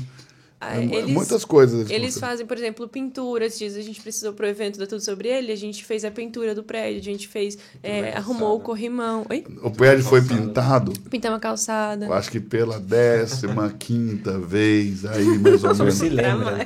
Que eu me lembro. Exato. E aí a- eles são responsáveis por tudo isso. É, a gente fez também uns cavaletes, né, pro evento para ficar ali na rua, eles também que fizeram os furos na calçada pra gente colocar as bandeiras, então tudo isso, eles a gente não setup. não tá contratando ninguém, eles que estão fazendo. Ok, coisa a boa. gente também tem a nossa equipe de ofertas, que são uma equipe que eles são os ninjas da igreja. Que desses dois, quase dois anos que eu tô na Reino, eu vi eles pegando oferta uma vez só. eles são ninja. ninja. Acaba o culto eles vão lá, então eles retiram a oferta do gasofilácio e fazem a contagem, depois repassam pro financeiro. A gente tem uma equipe só para isso. A gente tem também a nossa equipe de kids, que hoje nós temos a Casa Kids, né? Que é- fica um pouco pertinho da, pertinho da Reina, ali do prédio da Reina, nós temos o A prédio gente da teve Casa Kids. que, que mudar, né, as, as crianças para um, um outro prédio. Uhum. Porque criança, gente, multiplica. Ó, pra vocês terem uma ideia Coisa de linda de domingo, Jesus. nós temos em média 50 crianças por reunião lá Uau. na Casa Kids. Então é muita criança, muita criança. E, de, e na, que nas quintas, em média, de 25 a 30 crianças. E já teve dia das 70. Exato. É, na, na, no evento foi pra mais. É assim. tudo sobre ele. Exato. Então, assim, é, nós temos uma equipe ali preparada. São, a gente. A gente sempre fala que ali não é um lugar para deixar a criança para ela se entreter e enquanto os pais aprendem, não. Pelo contrário, a gente, elas elas estão ali para aprender o que a gente tem aprendido ali na Reino. Então, na linguagem Eu delas. gosto muito disso na nossa, nossa equipe de, eh, do Kids. É, é que ninguém tem essa mentalidade que a gente é babá de criança, né? Exatamente. Mas que estamos preparando líderes para o futuro e que criança não é a igreja de amanhã, criança é a igreja agora. Uhum. Serão líderes amanhã. E nós estamos preparando os líderes do futuro. Eu gosto muito disso. Exato. E o nosso pessoal do Kids parece que incorporou bem essa visão. É, ontem eu tive o privilégio de acompanhar eles lá e assim, é lindo de ver, lindo. Da mesma forma que a gente tem um momento de hospitalidade ali, eles têm o momento do lanche, só que o deles é bolo, é cachorro quente, é um monte de coisa, é suco. E eles têm o momento do lanche, depois eles têm um momento de louvor também, eles cantam todos juntos. Tem um, crianças que têm um dom de cantar ali, então é, a filha do Matheus dos Anjos canta, a Rebeca, coisa mais linda. Então eles têm um momento de louvor, depois tem o momento da ofertinha, eles têm a caixinha de oferta, a própria criança, uma, uma criança pega a caixinha e vai passando, e depois tem o momento da palavra, e depois eles vão brincar. Então, assim, é Bom muito você lindo. falar de oferta. Como vocês acham que é essa relação da reino com essa questão dos dízimos e das ofertas? Como vocês acham que é isso no nosso meio? Eu acho que- Mestre, pode, pode Não, falar, você é o cara da oferta, pode falar. Assim, eu vejo que é algo muito leve, Exato. muito leve em relação ao conceito de, de oferta que as pessoas carregavam, né, no, no tempo passado, de que para você se aproximar de Deus, você teria que apresentar algo como barganha. É, Eu tenho esse cuidado de não haver apotropismo, Sim. né? Exato. Essa relação apotropaica, né? Que você oferece algo para a divindade, para que a divindade afaste o mal ou traga uma bênção. Eu tento estabelecer de que nós fazemos o que fazemos, não porque somos obrigados, primeiro por espontaneidade, voluntariedade, eh, generosidade, gratidão e também porque já fomos abençoados. Eu penso que esse é o mais importante, porque eu, eu fui abençoado pelo Senhor e em gratidão eu manifesto a minha generosidade de forma espontânea, de forma voluntária e, e- e eu tenho lutado para que seja diferente. Mas eu queria saber qual é a percepção de vocês real, bate a real, não vem com conversinha não, pá. Assim, eu vejo que isso que o Espírito Santo está gerando, primeiro gerou no coração do Senhor, em transmitir essa, essa mensagem para o pessoal, de que no- o ato de nós ofertarmos é o momento de expressarmos a nossa generosidade. Isso tem transformado a mentalidade das pessoas no momento de ofertar. Sim. Porque eu estava estudando um pouquinho sobre essa questão de prosperidade e o fato de uma pessoa se tornar um gerador de riqueza é justamente isso. Ela expressar a generosidade do seu coração. Porque quando nós expressamos a generosidade, nós entendemos que nós só fazemos isso porque antes Deus fez por nós. Isso tem despertado muitas pessoas na reino. Essa questão de generosidade por aquilo que Deus fez por nós, e generosidade não é o que fazemos, é o que nós somos. E apesar de ninguém ser obrigado a fazer nada lá, é um princípio do qual nós não abrimos Sim, mão por, por ser princípio. Mas qual que é a reação das pessoas? Como vocês veem? Como, que, como que é isso no nosso meio? assim, falando de uma forma menos espiritual, Isso é uma coisa que eu tenho curiosidade para saber. Qual, Eu como- acho que o que tem mais é, mudado a mentalidade das pessoas em relação à oferta no- na nossa na reino é que o Senhor não é uma um pastor centralizador. E o Senhor tampouco recebe o salário da igreja. Então acho que as pessoas têm visto isso, que o Senhor é a pessoa que mais investe. Então elas têm visto que quando. A gente tem visto, né? Que quando a gente oferta, quando a gente expressa a nossa, a nossa generosidade, esse dinheiro não está indo para uma pessoa, está indo para uma causa. Sim. Tá indo pro Exato. movimento, entendeu? Então a gente vê investindo em câmeras, a gente, meu, a gente tem três Black Magic, a gente tem muito- Quatro Black Magic. quatro Black Magic, a gente tem os melhores equipamentos de som, melhores microfones, melhor tudo. Então a gente tem visto que isso está sendo investido realmente no reino, sabe? Naquilo que tá, a gente tem projetos sociais, a gente tem terreno no Paraguai, a gente tem sempre tem alimento lá para dar para as pessoas, então a gente, como igreja, eu vejo, eu sinto isso, sabe? Que a gente dá não para uma para enriquecer uma pessoa, que é o que a gente muitas vezes viu já, sabe? Mas a gente tá dando para justamente trabalhar em prol do que a gente está construindo. Da nossa causa. Exato. Coisa boa. Principalmente o investimento em E vocês acham que as pessoas. que chegam ali têm essa percepção? Eu, acredito eu que sim, acredito por um fator. sim. Não tem promessa. Por exemplo, Ó. É, gostei, né? Ficou parecendo tipo. O pessoal do marketing digital, para vender, tem que ter promessa. É, exato. Exato. Então a gente não está vendendo nada, porque não tem promessa. Não tem Exato. promessa nenhuma. Gostei. Nem da, da parte do ministro que está fazendo oferta, quanto da parte de Deus. Ou dizer assim, Deus vai te dar algo. Exato. Não tem promessa. É simplesmente o fato que você precisa ser generoso. E você precisa entender que a natureza de Cristo é generosa. Então acho que isso é disruptivo para as pessoas que chegam e eu acredito que eles têm essa primeira percepção assim que não tem promessa. Top. Bom, Falou muito, bonito. Muito bom, Léo. Muito bom. Bom perceber isso também. Bora lá, acabou as equipes? Tem mais? Não, tem muito mais. Vai falando então A aí, gente- vamos falando mais rapidinho, sem dar É, tantos detalhes. Não, agora já tá terminando. A gente tem Essential School, né? Que é a nossa equipe de ensino. Então, demais. que é liderada pelo Vinícius Que aqui o, Vi- o Vinícius é o líder. Vinícius. É, Aí nós, tam, nós temos o DNA do Reino e começamos o Maturidade no Espírito. Maturidade DNA do Reino são 10 segundas-feiras, né?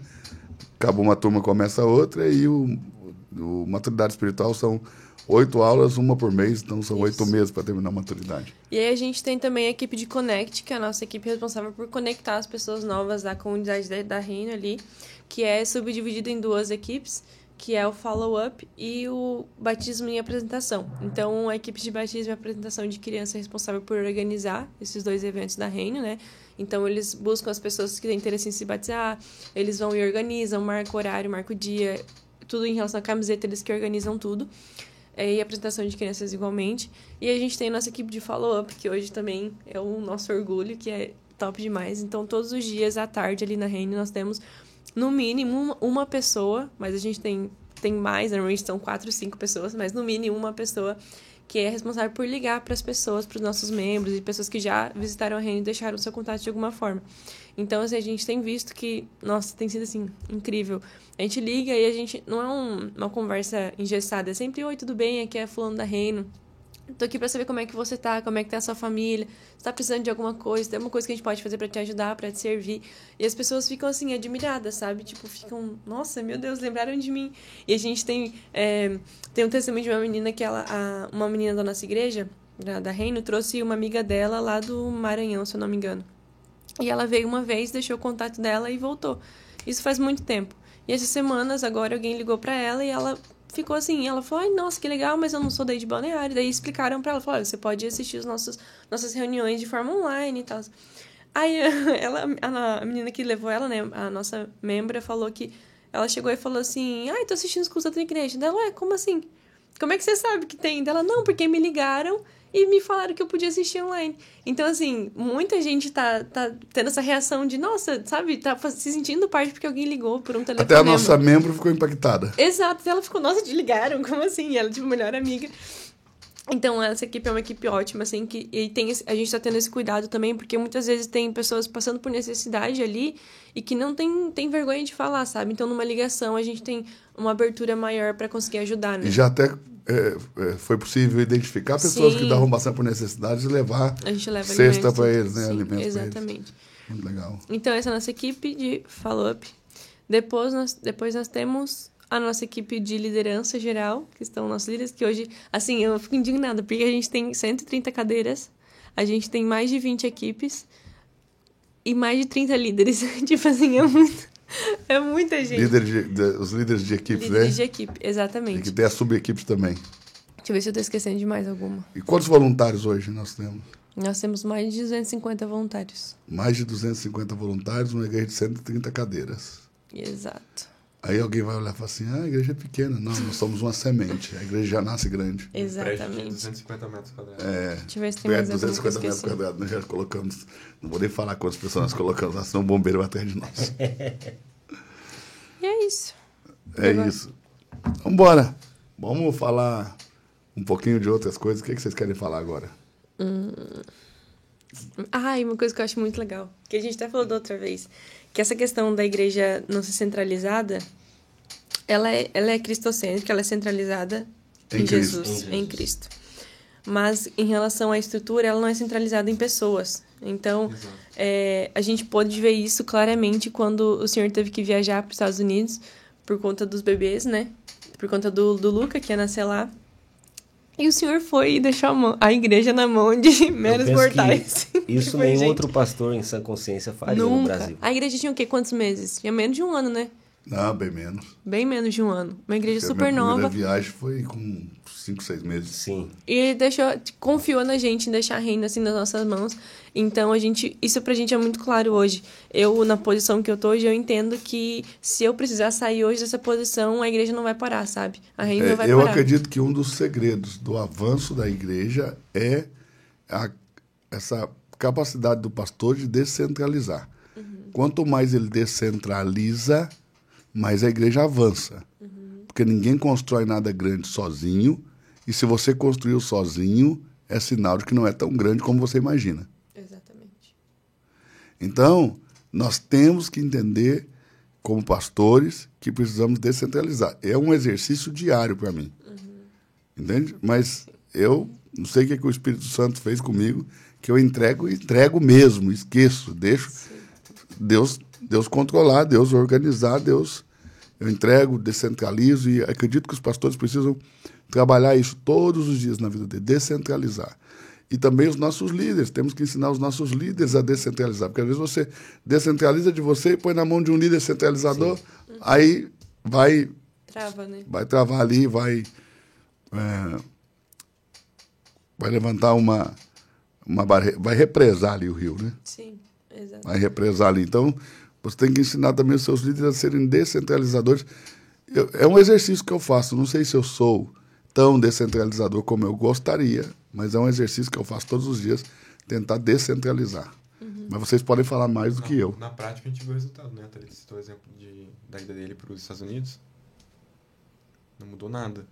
Assim, frequência de culto, as pessoas, ah, não quero, cadê o pastor? Por que, É que ele isso. abandonou a gente? Isso é né? demais. É, Isso na, é de na igreja de sistema, que não é uma igreja cultural, isso acontece, né? Quando a figura. Então, o que, que eu penso, tá? Eu penso que quando a igreja expressa mais a imagem de um homem do que a imagem de Cristo, essa igreja é uma igreja de crianças na fé. É uma igreja de meninos, é uma igreja de gente carnal. Ok? Foi o que eh, Paulo Apóstolo deixou claro na sua exposição à 1 Coríntios, porque ele vai dizer lá em 1 Coríntios capítulo 3, verso 1, e eu não vos pude falar como a espirituais, e sim como a carnais, meninos em Cristo. Por quê? Porque nessa igreja algum, alguém dizia, eu sou de Paulo, outro dizia, eu sou de Apolo, outro dizia, eu sou de Cristo. né? E quando a expressão da igreja é o ministro e não o Cristo, isso é uma igreja infantilizada, uma igreja infantil. né? Então, qual é o meu sonho com a Reino? Que as pessoas nunca digam que ela é a igreja do pastor Eduardo Reis, mas aquela igreja de Cristo, onde o pastor Eduardo Reis serve como qualquer outro que serve ali. E um exemplo disso, Amém. o senhor é uma figura pública, né? E muitas pessoas. E é por isso, por ser uma figura pública, que eu queria que as pessoas. E na Reino, a Reino já se tornou algo maior do que eu. Porque muitas é. pessoas, os seus alunos, por exemplo. Tem gente que vai na Reino pela Reino. É. Não sabia quem eu era. Aliás, a maioria. Muitas pessoas. É, a, maioria, maioria. É a maioria. Aliás, as pessoas vão, vão perceber que o senhor é o pastor Isso. depois do terceiro, quarto culto. É. Pode falar, Léo. Que muitos dos seus alunos é, não sabem que o senhor é pastor em uma igreja. Muitos não sabem. A maioria esmagadora não sabe. E hoje muitos membros da Reino não sabem que o senhor tem uma vida pública. Exato. Aí Também. eles ficam, nossa, o pastor trabalha com o quê? A gente conhece, não conhece. Então esse Isso... é um resultado prático, né? Exato. E assim, a gente tem visto que, por exemplo, a gente não. Não Outro dia eu falei para alguém que está congregando com a gente que eu tenho 22 mil alunos online. Ele falou, quantos? Foi 22 mil. o pessoal chega querendo ensinar marketing pro pastor. É. Ah, você podia dar aula? Ele, ah, é. Então, assim, por exemplo, quando o senhor vai viajar, a gente não esconde isso de ninguém. Porque normalmente o pastor, quando viaja, esconde, né? Do a gente nada, avisa, né? Ah, a gente o pastor avisa. vai viajar tal dia. Isso muda nada, né? Muda nada. Muda nada na frequência, nada. Isso é, isso é importante. Então, como vocês veem a igreja para o futuro? Felipe Levac.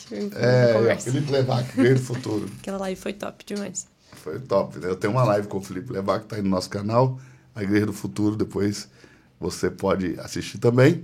E se você não está inscrito no nosso canal, se inscreva aí, ativa o sininho. Meu sonho é falar isso. Ative o sininho.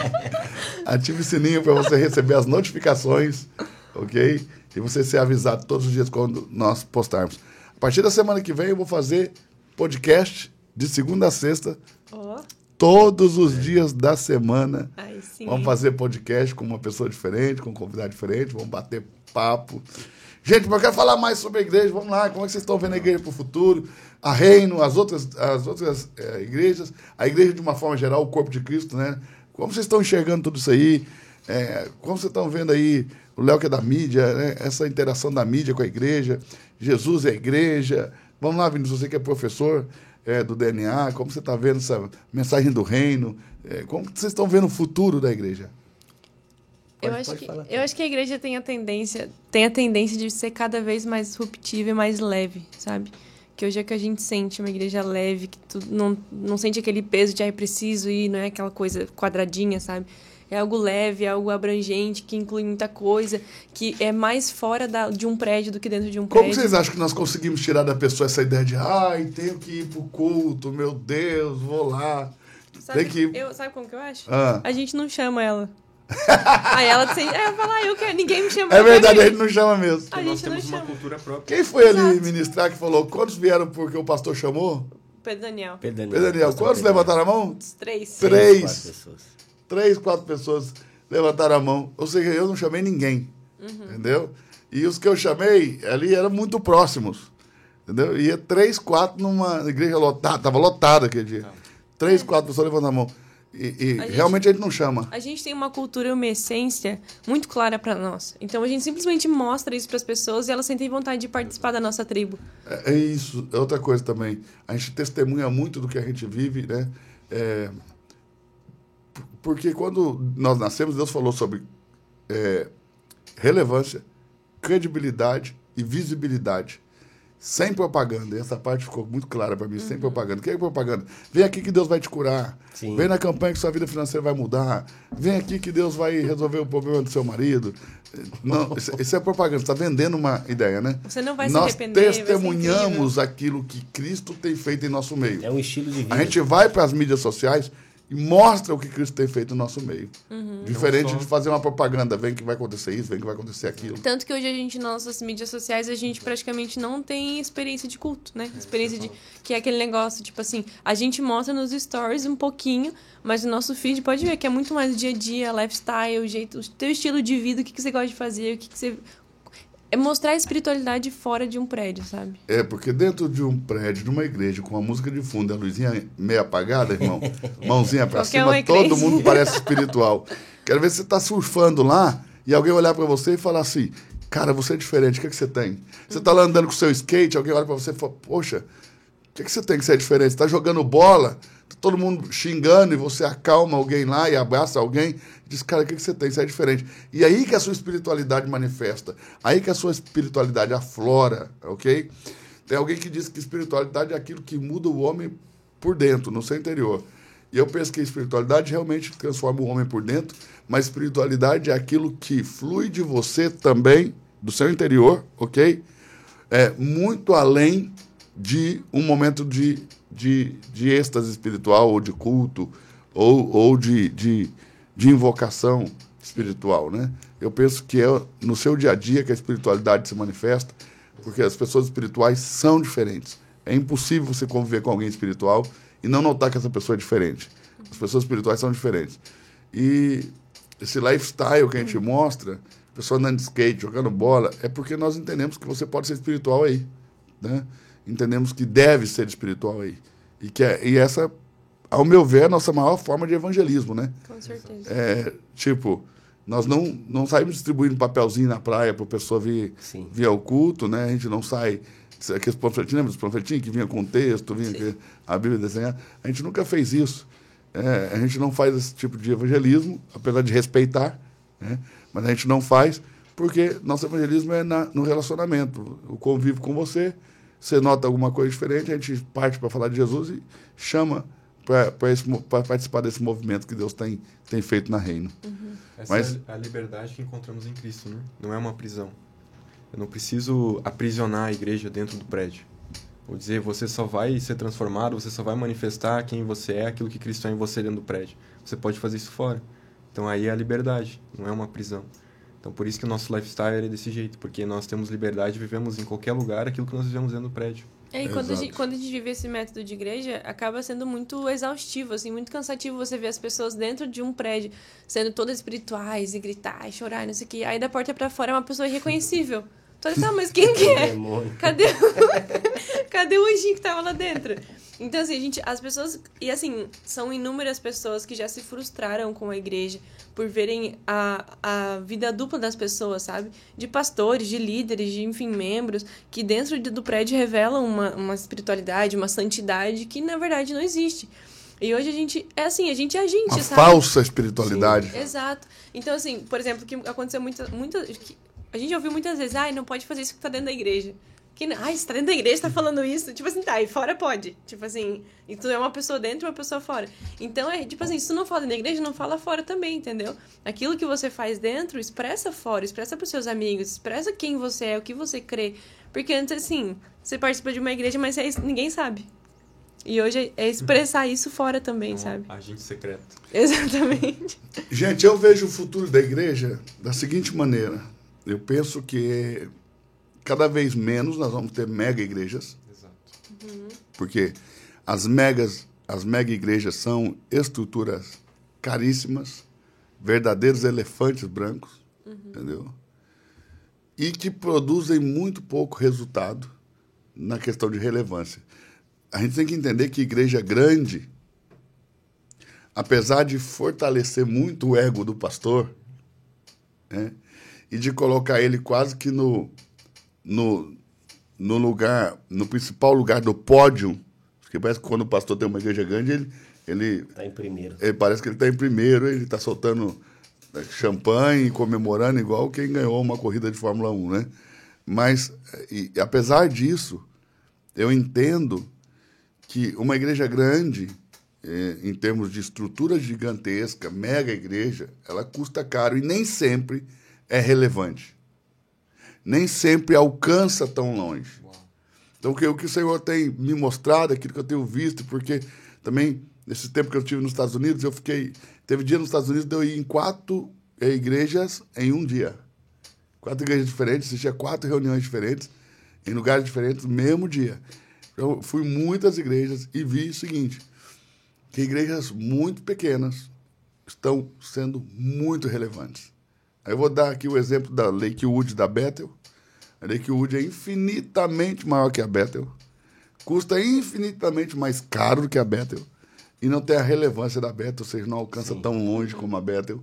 Então, é, as igrejas precisam realmente ser mais relevantes. Eu vejo o futuro da igreja de pequenas comunidades, eu não, não vejo mega igrejas, mas eu, também de tribos muito fortes. Não sei se vocês estão percebendo isso, que as igrejas estão.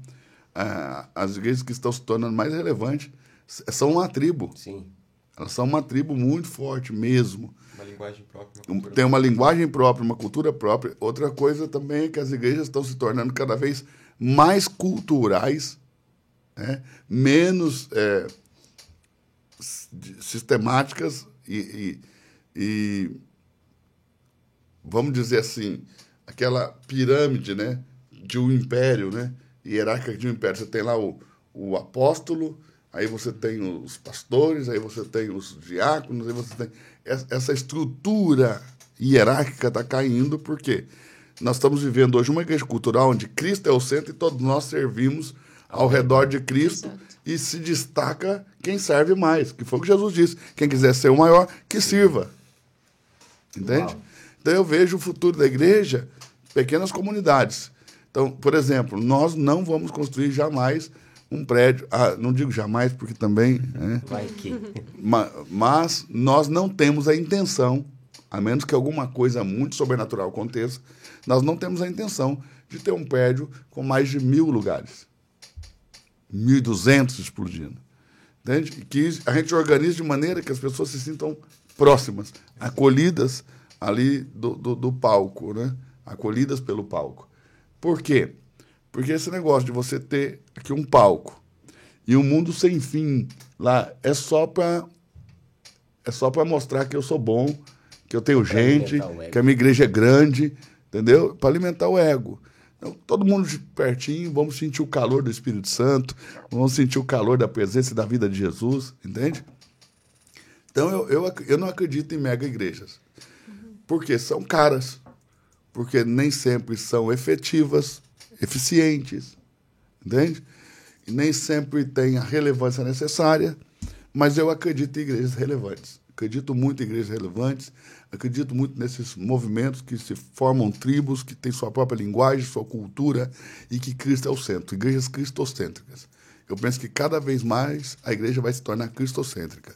E esse negócio de você ir a, a um- a uma reunião em uma eh, denominação e não ouvir o nome de Jesus, é, ou ouvir pouquíssimas vezes o nome de Jesus, vai acabar.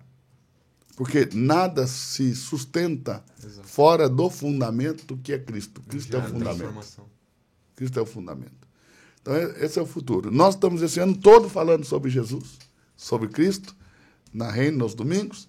E no final do ano, agora, no dia 14, 15 de novembro, nós vamos ter uma grande conferência aqui em Balneário Camboriú, no centro de eventos de Balneário Camboriú, que abriu novo ali.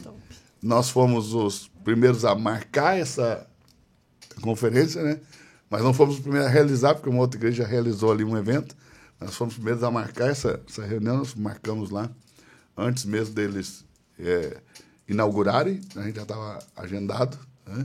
Eu, inclusive, participei da inauguração do, do centro de eventos, estava lá o vice-governador, ah, não, vice-governadora? Acho que é vice-governadora. O prefeito, estava um senador, né? se não me engano, o senador irmão do, do, do- do- de um dos, dos, dos sócios ali do grupo que administra o centro de eventos, foi muito legal. E agora em novembro, 14, 15 de novembro, nós vamos fazer a conferência. E olha, o- olha é o o, nome da conferência. Simplesmente Jesus. Uau. Uau. E nós vamos falar da centralidade de Cristo na igreja, da importância de Jesus na igreja, do Jesus histórico, do Jesus místico. Nós vamos falar sobre como fazer com que a igreja se torne é, cristocêntrica. E vamos ter convidados de fora do país. Né? Vai ter convidados de fora do país, nós já estamos aí com alguns convidados. Estamos trazendo o pessoal lá da Mosaic, para onde a Thalita foi. É, estamos trazendo os pastores da Mosaic para o Brasil. Vai ser muito legal. E vai ser uma conferência muito, muito, muito poderosa é, para falar de Jesus. Coisa muito simples, mas muito poderosa. Para falar de Jesus. Com muita vida de Deus, como é a característica de tudo aquilo que a gente faz aqui na Reino. Porque uma das coisas também que me apaixona na, na Reino é que tudo que a gente faz tem muita vida de Deus, por mais simples que seja. É? Seja, que os nossos eventos lá na Santa Catarina, é, como mexeu comigo, né? E é tudo muito simples, mas muita Muito presença, muita vida de Deus Então, isso me encanta. E nós já vamos começar a falar dessa conferência Simplesmente Jesus. Já estamos produzindo a identidade visual da conferência. O, loga, o local já está confirmado, nós já temos confirmado já tem algum tempo. Estamos convidando é, e esperando as respostas dos demais convidados, porque é, muitos deles têm compromissos é, já agendados. Queremos também que essa conferência seja anual, todos os anos tenha simplesmente Jesus. E que daqui 10 anos Jesus seja a nossa mensagem, Amém. que a gente não tenha se cansado dessa Sim. mensagem, a gente não se enjoe dessa mensagem. E que daqui 10 anos Jesus seja a nossa mensagem, que a gente possa falar dele com o mesmo coração, com a mesma empolgação, com o mesmo desejo, com a mesma paixão, com o mesmo amor, ok? Porque eu entendo que Jesus é uma mensagem que nunca desatualiza. Uhum. É uma mensagem sempre, sempre atualizada, sempre muito atualizada. Então é isso, vamos ficando por aqui com o nosso Reino Cast de hoje. Vocês querem falar algumas coisas, darem aí as palavras finais, fazer alguma ponderação, lembrou de alguma coisa que ainda não falou? Fique à vontade. Eu lembrei, na hora que o senhor comentou agora, que o que nós esperamos da Reino é que nos próximos anos o nosso amor por Jesus não se perca. Quando o senhor disse que todas as vezes que nós formos procurar conhecer sobre Jesus, sempre vai existir algo novo em relação à pessoa dele. E em relação a isso, eu estava estudando um pouquinho, até cheguei a comentar com o senhor. Ah, existe uma discussão teológica em relação à paixão de Jesus. Se foi algo histórica relembrada ou uma profecia historitizada. Não entrando em detalhes nisso. Claro. Mas eu entendi que nós realmente conhecemos muito pouco sobre Jesus. Conhecemos muito pouco do que ele fez, da, da sua obra, da, daquilo que ele realizou nessa terra. História relembrada. E profecia historitizada. Ou profecia historitizada. As duas coisas. 80% de Mas, um e 20% da outra. As pessoas discutem a porcentagem, né? Isso. Os, os, os autores discutem sempre a porcentagem. Mas Era não há que dúvida não sabia. que as duas coisas aconteceram. Era algo que eu não sabia. Explica aí para o pessoal o que é uma é, profecia historitizada, o que é uma história relembrada, para que eles possam entender melhor. Ok. Assim, dois escritores, dois teólogos, eles têm essa discussão do que foi realmente a, a paixão de Jesus, o sofrimento, morte e ressurreição de Cristo. Um chamado Ray Brown, ele acredita que aquilo que Jesus sofreu, ele denomina como história relembrada. Por que história relembrada? Porque ele crê que realmente aconteceu tudo aquilo no sofrimento de Jesus e os evangelistas, eles vivenciaram aquilo e eles escreveram uma história relembrando do que aconteceu. E já um outro teólogo chamado John Dominic, ele ensina que a paixão de Cristo, ela não foi uma história relembrada 100%. Ela foi uma profecia historitizada. O que é isso? Os escritores pegaram textos do Antigo Testamento, como por exemplo, na hora na hora que Jesus está sendo crucificado, tanto Mateus, Marcos e Lucas, eles vão relatar que do meio-dia até as três da tarde houve trevas sobre a terra. E se você for ler o Antigo Testamento, isso é, uma, é um cumprimento de uma profecia de Amós, capítulo 8, verso 9 e 10, quando o profeta declara que haveria trevas na terra por causa de um único filho. Então eles entendem que esse único filho seria o Messias, o Jesus, os evangelistas no caso, entendem que esse único filho seria Jesus e que no momento em que Jesus estava sendo morto, não aconteceu que houvesse trevas, mas eles pegaram essa profecia e colocaram nos seus escritos conseguir assimilar? Sim. Como se de alguma forma fosse o espiritual. Isso, Sim. como se fosse o espiritual. Mas, resumindo tudo, tanto Ray Brown como Dominique, eh, John Dominique, eles não conseguem negar o fato de que Jesus realmente morreu, sofreu e ressuscitou. E eles descobriram isso quando eles foram estudar fora dos defensores do evangelho. Quando eles foram estudar fora do, do, do mundo evangélico, a, a das narrativas. Isso, das narrativas dos, dos, evangelistas, eles foram estudar fora disso, porque eles entenderam que Mateus, Marcos, Lucas e João, eles defendem Jesus, porque eles creem em Jesus. E quando eles foram estudar fora disso, como por exemplo historiadores como Flávio José, um historiador do primeiro século, que não é cristão, ele é judeu, ele também defende o fato de que um homem morreu Aliás, ele defende o fato de que foi gerado um movimento. Isso, ele de... eu, vou, eu vou entrar nessa parte ele, ele defende o fato de que um homem morreu, que esse homem padeceu muito, e ele declara que era Jesus, mesmo não sendo cristão. E ele declara, ele diz assim: houve um movimento. E por causa desse movimento, houve uma execução. Foi. E mesmo havendo uma execução, houve uma continuação desse O movimento. movimento não parou. O movimento não parou. Então, Jesus realmente morreu, ele sofreu. Se foi história relembrada ou profecia historicizada, isso não vem ao caso. O que realmente importa é que ele veio, ele sofreu, ele morreu, ele ressuscitou E ninguém conseguiu negar, nenhum e ninguém dois. conseguiu negar porque esse movimento aconteceu, houve uma execução, mas houve uma continuação desse movimento. O movimento de Jesus não parou. Por que, que ele não parou? Porque ele foi um movimento idealizado pelo Espírito Santo. Também é legal a gente lembrar que Jesus mudou toda a percepção que as pessoas tinham de Deus. Eu vou falar disso no The New of God. Se eu falar, vai acabar com a minha mensagem. Ah, Dá um spoilerzinho aí. Ele não quer, ele fala nem pra mim o que você falou. Ah, dá spoiler aí, vai. É, Jesus ele, ele muda completamente a percepção do, do que as pessoas têm sobre Deus. Já vou anotar. Tô brincando. Por quê? No antigo, no, no- no antigo pacto, as pessoas tinham uma ideia de um Deus temível, de um Deus vingador, de um Deus irado, de um Deus que se ira. Mas quando Jesus se revela, quando os evangelistas contam a história de Jesus, a primeira coisa que Jesus apresenta é um Deus como Pai. Muda completamente Muda a imagem. completamente a visão dessas pessoas em relação ao Deus, ao Deus a imagem judeus. que elas tinham de Deus. Exato. E Jesus, quando ele aparece, a primeira coisa que ele vai mudar para comunicar um novo Deus, é sobre isso que eu vou falar. Jesus, a revelação de um novo Deus. Por que um novo Deus? Porque quando Jesus aparece revelando Deus como Pai, ele apresenta um Deus diferente do Deus dos judeus. E a primeira coisa que Jesus muda é a sua linguagem. Ele não chama Deus mais de Adonai, de Senhor do- dos céus, El Shaddai, Elohim, ele chama Deus de Pai. Então Jesus muda a sua linguagem, a maneira de como chama Deus. Isso já gera uma, um confronto muito grande com os fariseus. E tem, uma disrupção Isso, tem até um- nunca vista na religião judaica. tem até um texto que diz que os fariseus queriam matar a Jesus porque Jesus estava chamando Deus de Pai. E Jesus fazendo isso, ele vai mudar o conceito de Deus. Como que se muda o conceito de alguma coisa, mestre?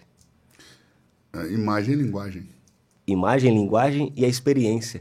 Imagem, linguagem e experiência. E eu creio que isso é o que nós estamos Ou construindo. seja, aqui ele mudou a Reino. imagem que as pessoas tinham de Deus, a linguagem com que as pessoas se relacionavam com ele E e a a experiência experiência. com ele. É muito bom, E é isso que nós estamos construindo na Reino. Porque quando as pessoas chegam na Reino, qual é a percepção que elas têm de igreja? Eu nunca vi algo assim. Exato. Quando elas entram para dentro da igreja, qual que é a linguagem que elas ouvem lá? Meu Deus, que é isso que esse povo está falando? Todo mundo pode servir? Que negócio é esse? É uma linguagem completamente diferente. É uma linguagem de aproximação, De né? aproximação, não é, uma- não- não é um- é de inclusão. Uma linguagem que espelha as pessoas. É, não, é lingu... não é linguagem de... que gera afastamento. Exato. E a experiência? Não se pode nem mensurar como que é a experiência da- da- das pessoas na Reino. Ah, teve uma moça que veio para o nosso é, meio, nossa comunidade, que ela vivia na- nos Estados Unidos, na Flórida. Eu preguei toda a mensagem que eu ia pregar, né? pelo amor de Deus. Você, você, só, pre- você só preparou melhor a mensagem. Fique tranquilo. Ah, Quando você pregar, a O unção é espírito- O diferente. espírito vai. Então, entenda, ela disse que encontrou na Reino o que não encontrou numa igreja americana. Então, foi uma... Para a gente é importante esses feedbacks. Porque mostra que aquilo que nós estamos construindo realmente está impactando a vida das pessoas de maneira que, que outras igrejas que mais velhas, mais preparadas, mais recursos, mais eh, recursos humanos, recursos financeiros, não, não, não conseguiram fazer. E também, ah, uma hora, podíamos vir ah, ah, aqui para falar sobre os investimentos que é feito na Reino, né? As áreas de investimentos, né? Porque requer muito investimento. Uma igreja relevante requer muito investimento, tanto de material humano, como também de, de recursos materiais, porque tudo, Tudo custa. tudo custa muito. Nós temos, agora nós colocamos os in-ears, né? Os fones de ouvido para toda a banda, para os pregadores também. Eu fui lá no Isso da, aí mudou muito a qualidade. eu fui lá na da casa, banda. em Goiânia, na casa, no Davi Passamani, ministrar outro dia. Sim, sim. E aí eu falei para eles, né, que nós tínhamos comprado os in-ears, que nós estávamos muito felizes, que fizemos esse investimento na Reino. e que isso ia limpar o pau, que quando a gente for mudar para um prédio maior, porque a gente já projeta a renda, tudo na renda a gente trabalha para os próximos 10 anos. A gente já faz tudo para 10 anos. Então, assim, tudo que a gente tem na renda, a gente pode carregar por mais 10 anos para ir para frente, que vai dar tudo certo, né? E aí ele falou, né? Ou seja, a Casa Worship explodiu no Brasil. É, olha a relevância do Casa Worship, quantas canções cantadas por toda a nação. A igreja deve receber lá umas 4 mil pessoas. Gigante. E o Davi disse, não, a gente tem dois, meu sonho é ter cinco. Eu falei, a Renda tem seis, mano. Então veja que o coração, né? A excelência. O coração, é isso que a Thalita falou, quando a gente vê o recurso sendo aplicado em uma causa, Sim. né? tudo para que as pessoas possam ter é, mais, é, mais ferramentas, mais equipamentos para avançarem no propósito. Muito lindo isso aí. Então, agora a gente podia vir falar sobre os investimentos em várias áreas, como esse investimento no Kids, que lindo, né? E que frutífero. Demais. É, você planta e parece que você está plantando numa horta, que rapidinho você vê a alface brotar. Sim. Porque quando você planta em pessoas mais velhas, parece que você está plantando jabuticaba, você está plantando um pomar. Você está plantando árvores que vão tâmaras, né? Você está tá plantando uma tamarela, que daqui a 100 anos frutifica. Mas quando você planta em crianças, cara, você está plantando uma horta, entendeu? Que daqui uma semana a alface brota. Sim. Então é uma coisa incrível é, plantar na- na- nas crianças e tem, investir nas crianças tem sido assim é uma experiência única. Isso gera um impacto muito grande na sociedade, né, mestre? Tem, já- e outra, é outra coisa né, que a gente não falou aqui, né? A Reino trabalha muito para ter essa relação com, com a comunidade. Né? Sim, comunidade. é, de, de, de ter uma ação é, social, uma consciência de responsabilidade social, que a gente trabalha muito isso, né? A nossa última distribuição de alimentos foi 3 toneladas de alimentos, é, e com os recursos da Reino, Sim. entendeu? Não, não sair ministrando ofertas para com os recursos da Reino. Então, muito, muito legal. É isso aí, gente. Obrigado por participarem desse mais um Reino Cast. demais. Muito top. E Que vamos, honra, que honra. e vamos ver se de segunda a sexta-feira da semana que vem eh, a gente grava a semana toda. Top. E vamos ver se a gente consegue avançar aí sem falhar, sem parar, para que todo dia, de segunda a sexta, a gente possa soltar ao meio-dia um, um novo podcast aí para a turma. Beijão, turma. Você que não está inscrito ainda no nosso canal, se inscreva, ative o sininho para você receber as notificações quando nós postarmos os vídeos, quando nós entrarmos no ar, também com as nossas lives. Um beijo no coração de todos. Foi um prazer, gente. Muito obrigado. Prazer. Eu que Foi agradeço. top meu demais. Muito Dá tchau para todo mundo aí, gente. Tchau, pessoal. Deus Tchau, abençoe pessoal. vocês. Tchau. Até a próxima.